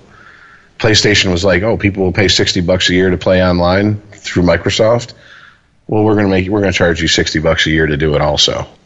But the one the the one thing about the the PlayStation Plus membership is if you go online, you don't even have to be a bargain hunter. You can go online, put in 12 month PS Plus code discount, and you can find them for anywhere between 40 and you know 50 bucks so that's 10 15 20 bucks off of what you'd usually pay xbox not so much And doesn't and that uh, durability come into play too? I was talking with somebody last night uh, from World Championship Radio. Talk about we were talking about PlayStation. He was talking about should I get an Xbox or PlayStation, and the whole room was like PlayStation. And my selling point is I'm still on my first PlayStation. I've had it for seven years. I've heard so many Red Ring of Death horror stories with Xbox. i got my first xbox 360 in april of 2006 by the time september 2009 rolled around microsoft had replaced four of them for me Yeah, I've had one PlayStation 3 in seven years. And I was And- late on the PlayStation 3 bandwagon. and just so you know those four that they replaced they replaced at their cost. They paid shipping everything because it was their fuck up on their end with their software and hardware. So that's got to tell you even though 360 outsold playstation 3 they probably didn't make that much because that was a common problem. Like 70% of xboxes would red ring out within six months, and they didn't fix it until like the second or third release of that console. Yeah, I worked with a hardcore gamer for a minute who pretty much told me that this was like what maybe 2008, 2009. He was telling me that Red Ring of Death is just a way of life with an Xbox. It's going to happen. Well, then they had a, a, an issue that, that wasn't as prominent, but to me was worse because if it red rings out, you call it, you got a year under warranty. You call them, hey, look, I just bought this thing. Here's the serial number. You don't even have to register to have the receipt. They've got it logged. Okay, yep. We'll send you a box, pack it up. We'll pay shipping. Two weeks it'll be there. You got to wait two weeks. That's the pain in the ass. The bigger issue was the first generation of 360s, the disc tray, when the disc was spinning, it would scratch the disc to the point where the disc was unplayable. Oh yeah, I remember that. And the, and yeah, it's 11 years. I can say this. The way I got around that was I had a membership to Blockbuster, so I go rent the game I already owned, and they, since I didn't put the stickers on the actual disc anymore, I'd put my disc in there and take it back and go, man, this disc is scratched, man. What the fuck? Damn, fucking loopholes. Another grift with Blockbuster. I got away with it twice. After twice, I didn't tempt the system anymore because I figured I'd get caught. Rent two of the same game at the same time. They call back. They're like, "Hey, you got a copy of Gran Turismo out?" I'm like, no, I don't. Brought that bitch back. Well, it says you rented two copies here on the same day. Why would I do that? You're right. That seems silly. Thanks. You know, it's literally like two minute phone call both times. It worked. Free video games. Ah, to be poor and amoral. you just start Hey. thinking of ways to get shit replaced and get shit for free. Have you heard about this movie that David Ayer's doing with Will Smith for fucking Netflix I have now. no, what what called what? called Bright? I don't know if it's based on s- s- some sort of fiction or, or you know book or comic book or something. It's pretty it's pretty crazy looking. I just saw the the preview for it and it looks like what Suicide Squad should have been. It's like I don't know. Is it a is it like a superhero movie? It he's got a sword in it in one scene, and there's a guy with like fucked up blue face and some shit, and there's a lot of flipping around and fighting and shooting guns. There's also some crazy gangster shit. Like it, it literally looks like all the elements that were in Suicide Squad, but without the the studio leash on him. David Ayer, that is. Looks like a crazier version of it. I don't even know who that is. Kind of weird. David, you've never seen a David Ayer movie? Well, no, you've seen fucking uh, um, uh, the Chuck Palahniuk book, uh, Fight Club. Fight Club. Fight Club. Yeah. Oh, okay. There Wait a minute, go. that was David Fincher. oh, I'm sorry. Yeah, no, you're right. And what, what would be a David Ayer movie? I've you still see? seen You Fight see- Club. Yeah. okay, yeah, you saw Fight Club. Hey, Still counts. I don't even know how to pronounce his Right. last name, but David it- Ayer, IMDb. Let's see what he's directed. All right. Well, he's in the Bald Head Club. Uh, training. Uh, he, he did the Training Day TV series. He's a writer, director. Here we go. Uh, Bright, Gotham City Sirens, Suicide Squad, oh, a Fury. That was yeah, the uh, Sabotage, End of Watch, Street Kings, Harsh Times. oh yeah, End of Watch. Forgot about that one. Yeah. Okay. Yeah, and he was writer for Training Day, the actual movie. Yeah, So he's got some. Oh, and he's doing Gotham City Sirens movie. So he's got he's got Yeah, some we'll legit credits. Well, you know, the only thing it's funny you brought that up about him doing it through Netflix because I heard that uh, uh, no, Christopher Nolan in an interview they asked him recently about what do you think about what's going on with you know the Netflix and releasing movies and shit, and he basically took a huge shit all over Netflix and anybody that fucking puts Mm-hmm. movies out th- through them. And he I said I actually have the exact quote here. He said, uh, calling its filmmaking policies mindless. yeah, said, oh wait. What? Letting people make the movie they want, and then distributing it. Netflix has a bizarre aversion to supporting theatrical films. They have this mindless policy of everything having to be simultaneously streamed and released, which is obviously an untenable model for theatrical presentation. So they're not even give, getting in the game, and I think they're missing a huge opportunity. Someone's mad his industry is dying. Well, Yep. I No, I don't know. I mean, I think I agree with him. If you're gonna make if you're gonna make a big movie with Will Smith, and it's gonna be this action genre movie, like, yeah, just fucking put it in the theaters. I think people would go and see it. Well, Manchester by the Sea, or Ben- yeah, Manchester by the Sea. That was uh, up for Academy Awards, and Casey Affleck won Best Actor. I didn't know this until after the Academy Awards. That's a fucking Amazon movie. Yep. Oh yeah. I had no idea. Well, if it wasn't for the fact that they thought they might have an award in that, a couple awards in that movie, they may not have put it out uh, in theaters Netflix's argument is probably because more you can't eyeballs get an will award see for it. streaming. Oh, yeah, that's You- probably right. You put it in somebody's house and they don't have to leave. There's a better chance they're going to watch it than asking them to go out, spend um, uh, four times a one month subscription for Netflix for two movie tickets. But I, I, I believe in. I think what the the point that Christopher Nolan's getting at is that there's a limit to that format. I mean, I even if uh, you know all the superhero movies came out on Netflix the same day as in theaters, yeah, I'd go watch them. But I've se- look, I've seen most of these movies more than once. I would make a trip to the movie theater to go see that movie if it was good. Yeah, well, and also, Chris, to your point, that, I'd pay know, my ten bucks a month to Netflix and then go, oh yeah, here's another ten bucks for me to see it on a big screen. to Chris, to your point about he, you know, Nolan saying, "Oh, because he's he's he's pissed because you know people want to make the movies they want to make the way they want to make them." I kind of think Nolan's probably one of the few directors in Hollywood that can just walk in and go, "I'm going to make this movie," and it's greenlit no matter what at this point. I mean, because he put out Batman Begins, The Dark Knight, and then he put out Inception, and then he put out Interstellar, and no one blinked. And those two movies would not have been made based on Memento and following his Yes. first two movies. If- those are yeah, especially those are movies that are beautiful and make very little sense, but are still great. I like that. I've seen them all. I've seen. I think I've seen all his movies and enjoyed every single one of them on different levels. But Still mad at Inception. in, Incep- well, Inception's probably the Resolve your story for the love of Well, God. Yeah, I mean, All right, so Chris okay, is not a fan of ambiguous endings. Got it. It just it was I- that I movie don't was know. exhausting for that. For I guess the amount of emotional energy uh, that I'd put into that movie for the payoff at the ending, I was not pleased.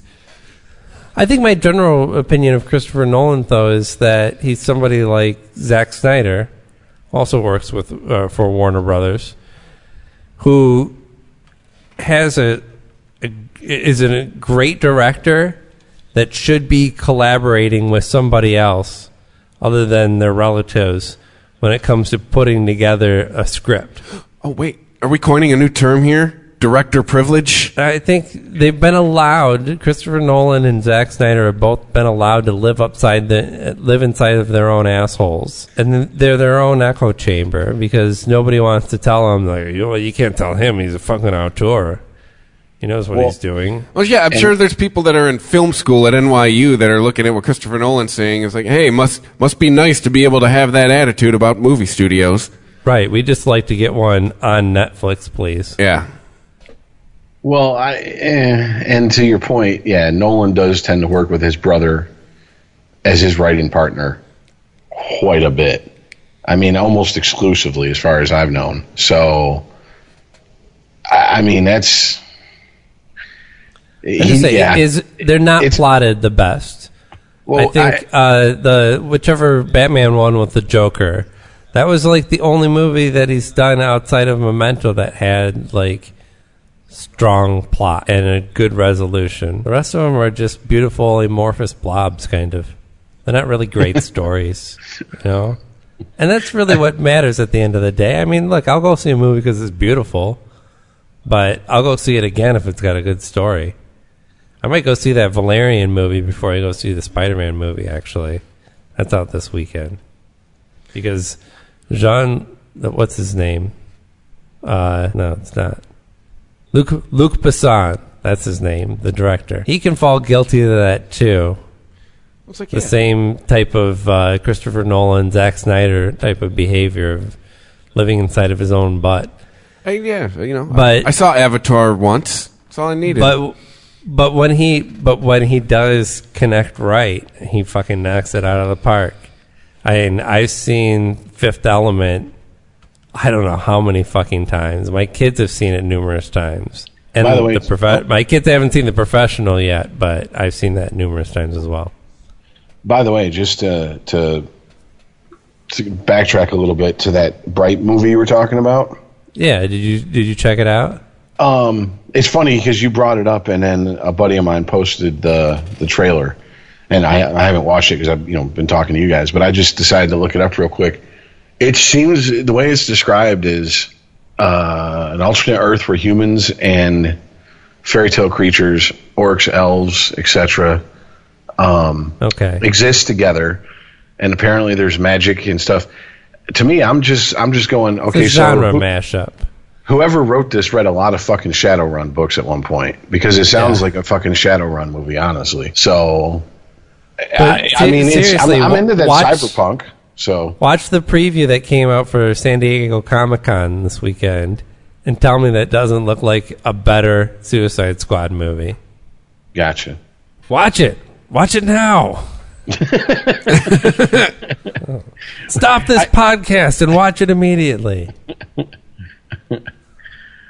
Hey, that was the other thing I was going to say. I, I two years ago when I heard that they that they were moving ahead with the Dark Tower movie and they were also moving ahead with the It movie. I wouldn't have thought a month out from the Dark Tower being released and two months from it being released that it has more buzz than the Dark Tower movie does. Yeah. Because apparently that is the most watched trailer on the day it was released in the history of YouTube. Yeah. So Dark, it's Tower- just Dark Tower needs a clown, man. Oh, I've always said it. so was all that clown bullshit a year ago just press for the Yeah. It movie?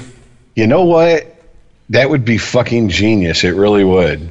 And I mean, it wouldn't be that expensive. Just pay people to walk around in clown outfits, looking in, looking creepy.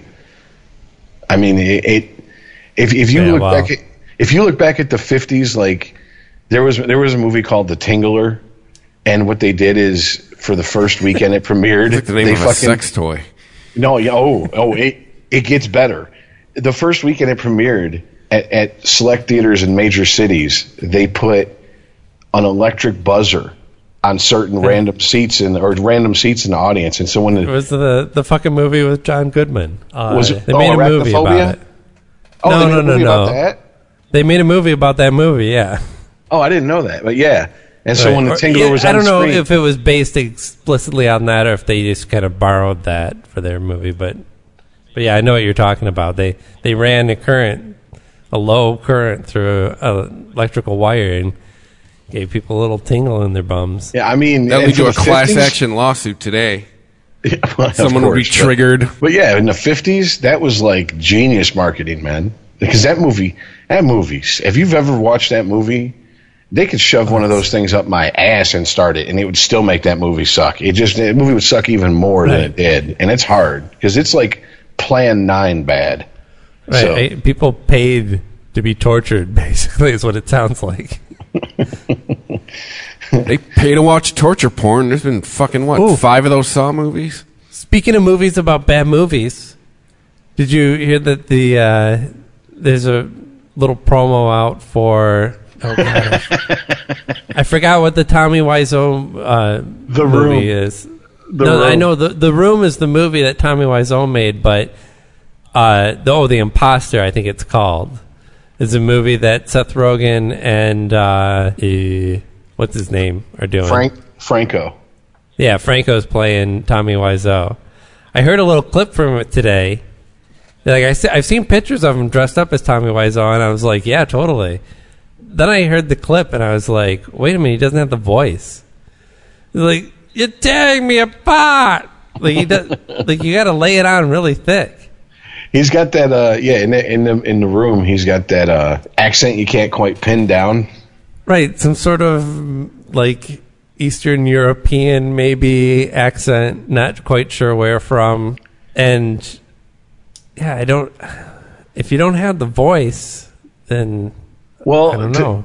To, be fair, to be fair, it's it's a really short fucking clip of just one scene, and and I'm doing like 65 takes of it, and at the end of it, Yeah, when he comes out, Yeah. yeah. when he when he comes out, it's like I get the feeling that's from early in the movie, and when he comes out in the 65th take and he nails the line, you hear a little bit of the voice come out, and I think maybe they're gonna play that up as like, yeah, that voice you used when you nailed the line after 65 takes to say a 10 word line, yeah, go with that.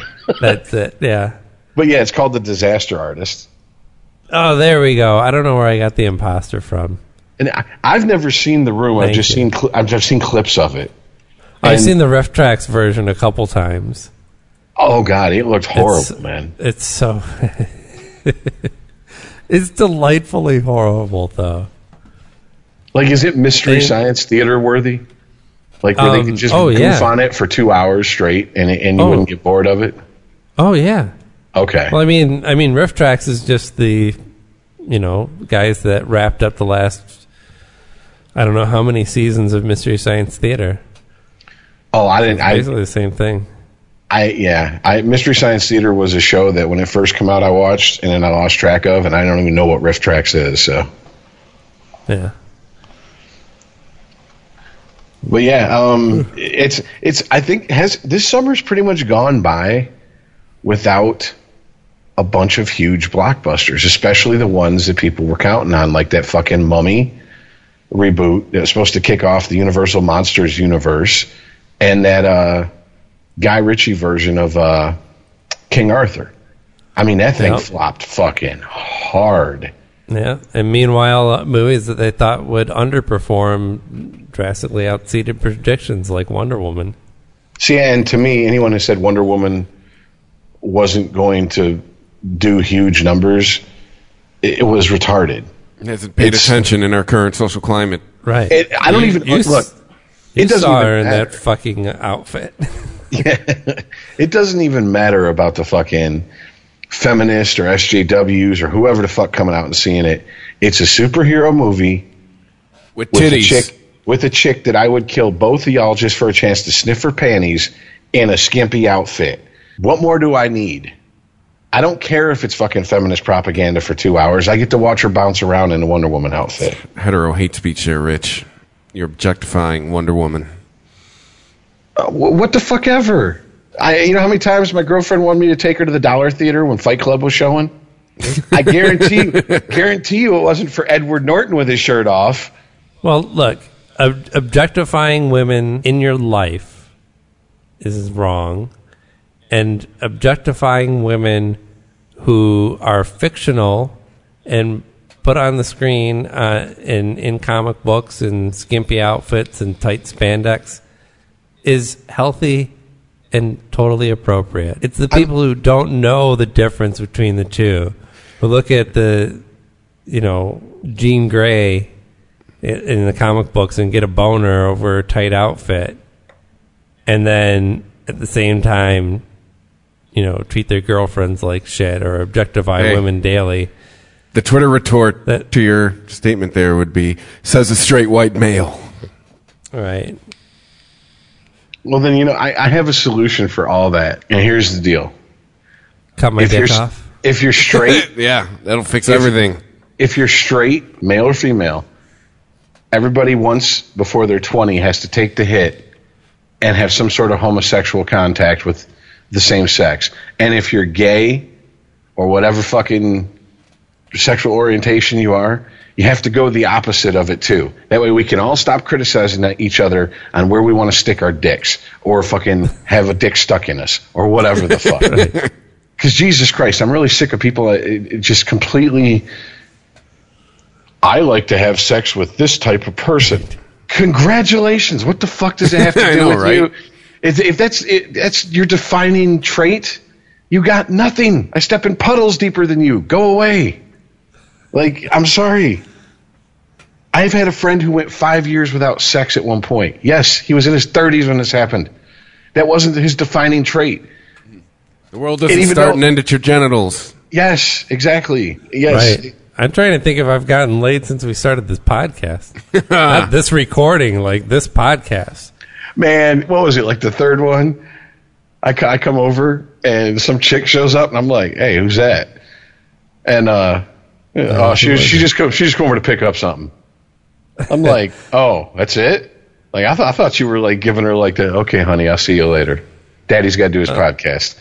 You know, I thought you were like giving her the heave ho, and you were like, no, she just come over to pick up something. I'm like, oh, Uh, you, I think you saw the last time. Picking up some wiener. Oh shit. See, so folks, this is why it's imperative for you listening to donate to us. We can afford to buy pussy for Aaron every once every couple months. Because I guarantee you, the first show after he gets that backup out of him, he won't be talking about Trump for an hour. I guarantee it. Expel the Yeah. demon. I just need a new ride. You know, I can't pick up chicks in Whitey Ford. Yeah, we just need you to get that that that, that devil semen out of you and just uh and be like, there, that's okay. I'm clear now. Big, a big orange blob. Listen, I'm not backstocking this shit, okay? Let's make this clear. Your pipes aren't backed up. like honestly, you jerk off so much in the shower, you're waiting for a baby to crawl out. I mean, Got a sewer baby. That's how you get Ninja Turtles. There you go. exactly. oh shit. All right, I oh. don't think we're gonna. I don't think we're gonna end on a happier note than Yeah, that. we gotta we gotta enact the George that. Costanza rule. We gotta go out on the high note. All right, everybody, that's it for us. Talking about drain babies. We're done. But thanks to everyone who's been listening. I really, it is. I am not being hyperbolic when I say that every month is better than the last. Uh, we're already on our way to spanking last month. Bad choice of words. The conversation people are- People are sharing. liking. Hey, whether you like it or not, you're listening.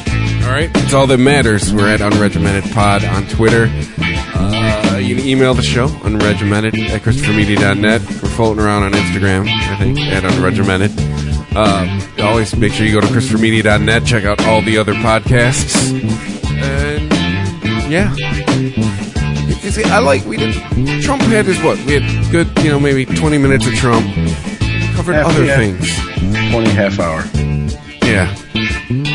Bro, That's right. That's all. You, that's all you're worth, Trump. Yeah. You're nothing to me. yeah. You know, give us something to talk about. Good for a change. Like perhaps you're leaving off. But we're, we're, we're a few years away from that. I'll settle for I'll settle for Sessions being booted out at this point. Like for right now, like in the next couple months, just get him out. That way they can leave medical marijuana the fuck alone. Yeah, before he restarts DARE. Yeah, I know. Well, eh, eh, you know what? Those those vintage those vintage DARE shirts, they are fetching a fine high price because you know if they come out with if they come out with new ones, yeah, we can get them cheap. So you gotta look on the bright side of things. I can wear a DARE shirt ironically again. Yeah, if they if they make a, a fake vintage DARE shirt, no, no, I won't. buy it. But anyways, thanks for listening, everybody, and we'll see you next week. Bye. All right, later, guys.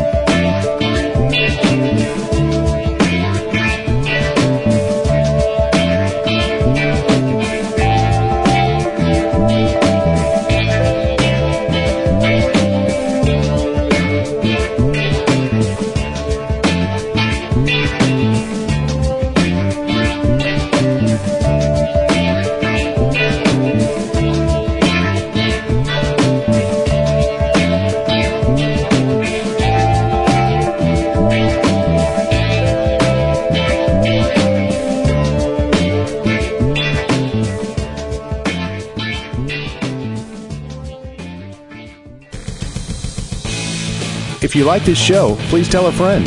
Please follow us on Twitter and like and share us on Facebook by searching for Christopher Media. You can subscribe to all ChristopherMedia.net shows for free on ChristopherMedia.net. Please make sure to rate and comment on all your favorite Christopher Media shows. Thank you in advance for supporting Christopher Media by clicking on the PayPal button and by clicking through to all the sponsors who support ChristopherMedia.net. Thank you for visiting ChristopherMedia.net and thank you for listening. Thank you for visiting ChristopherMedia.net.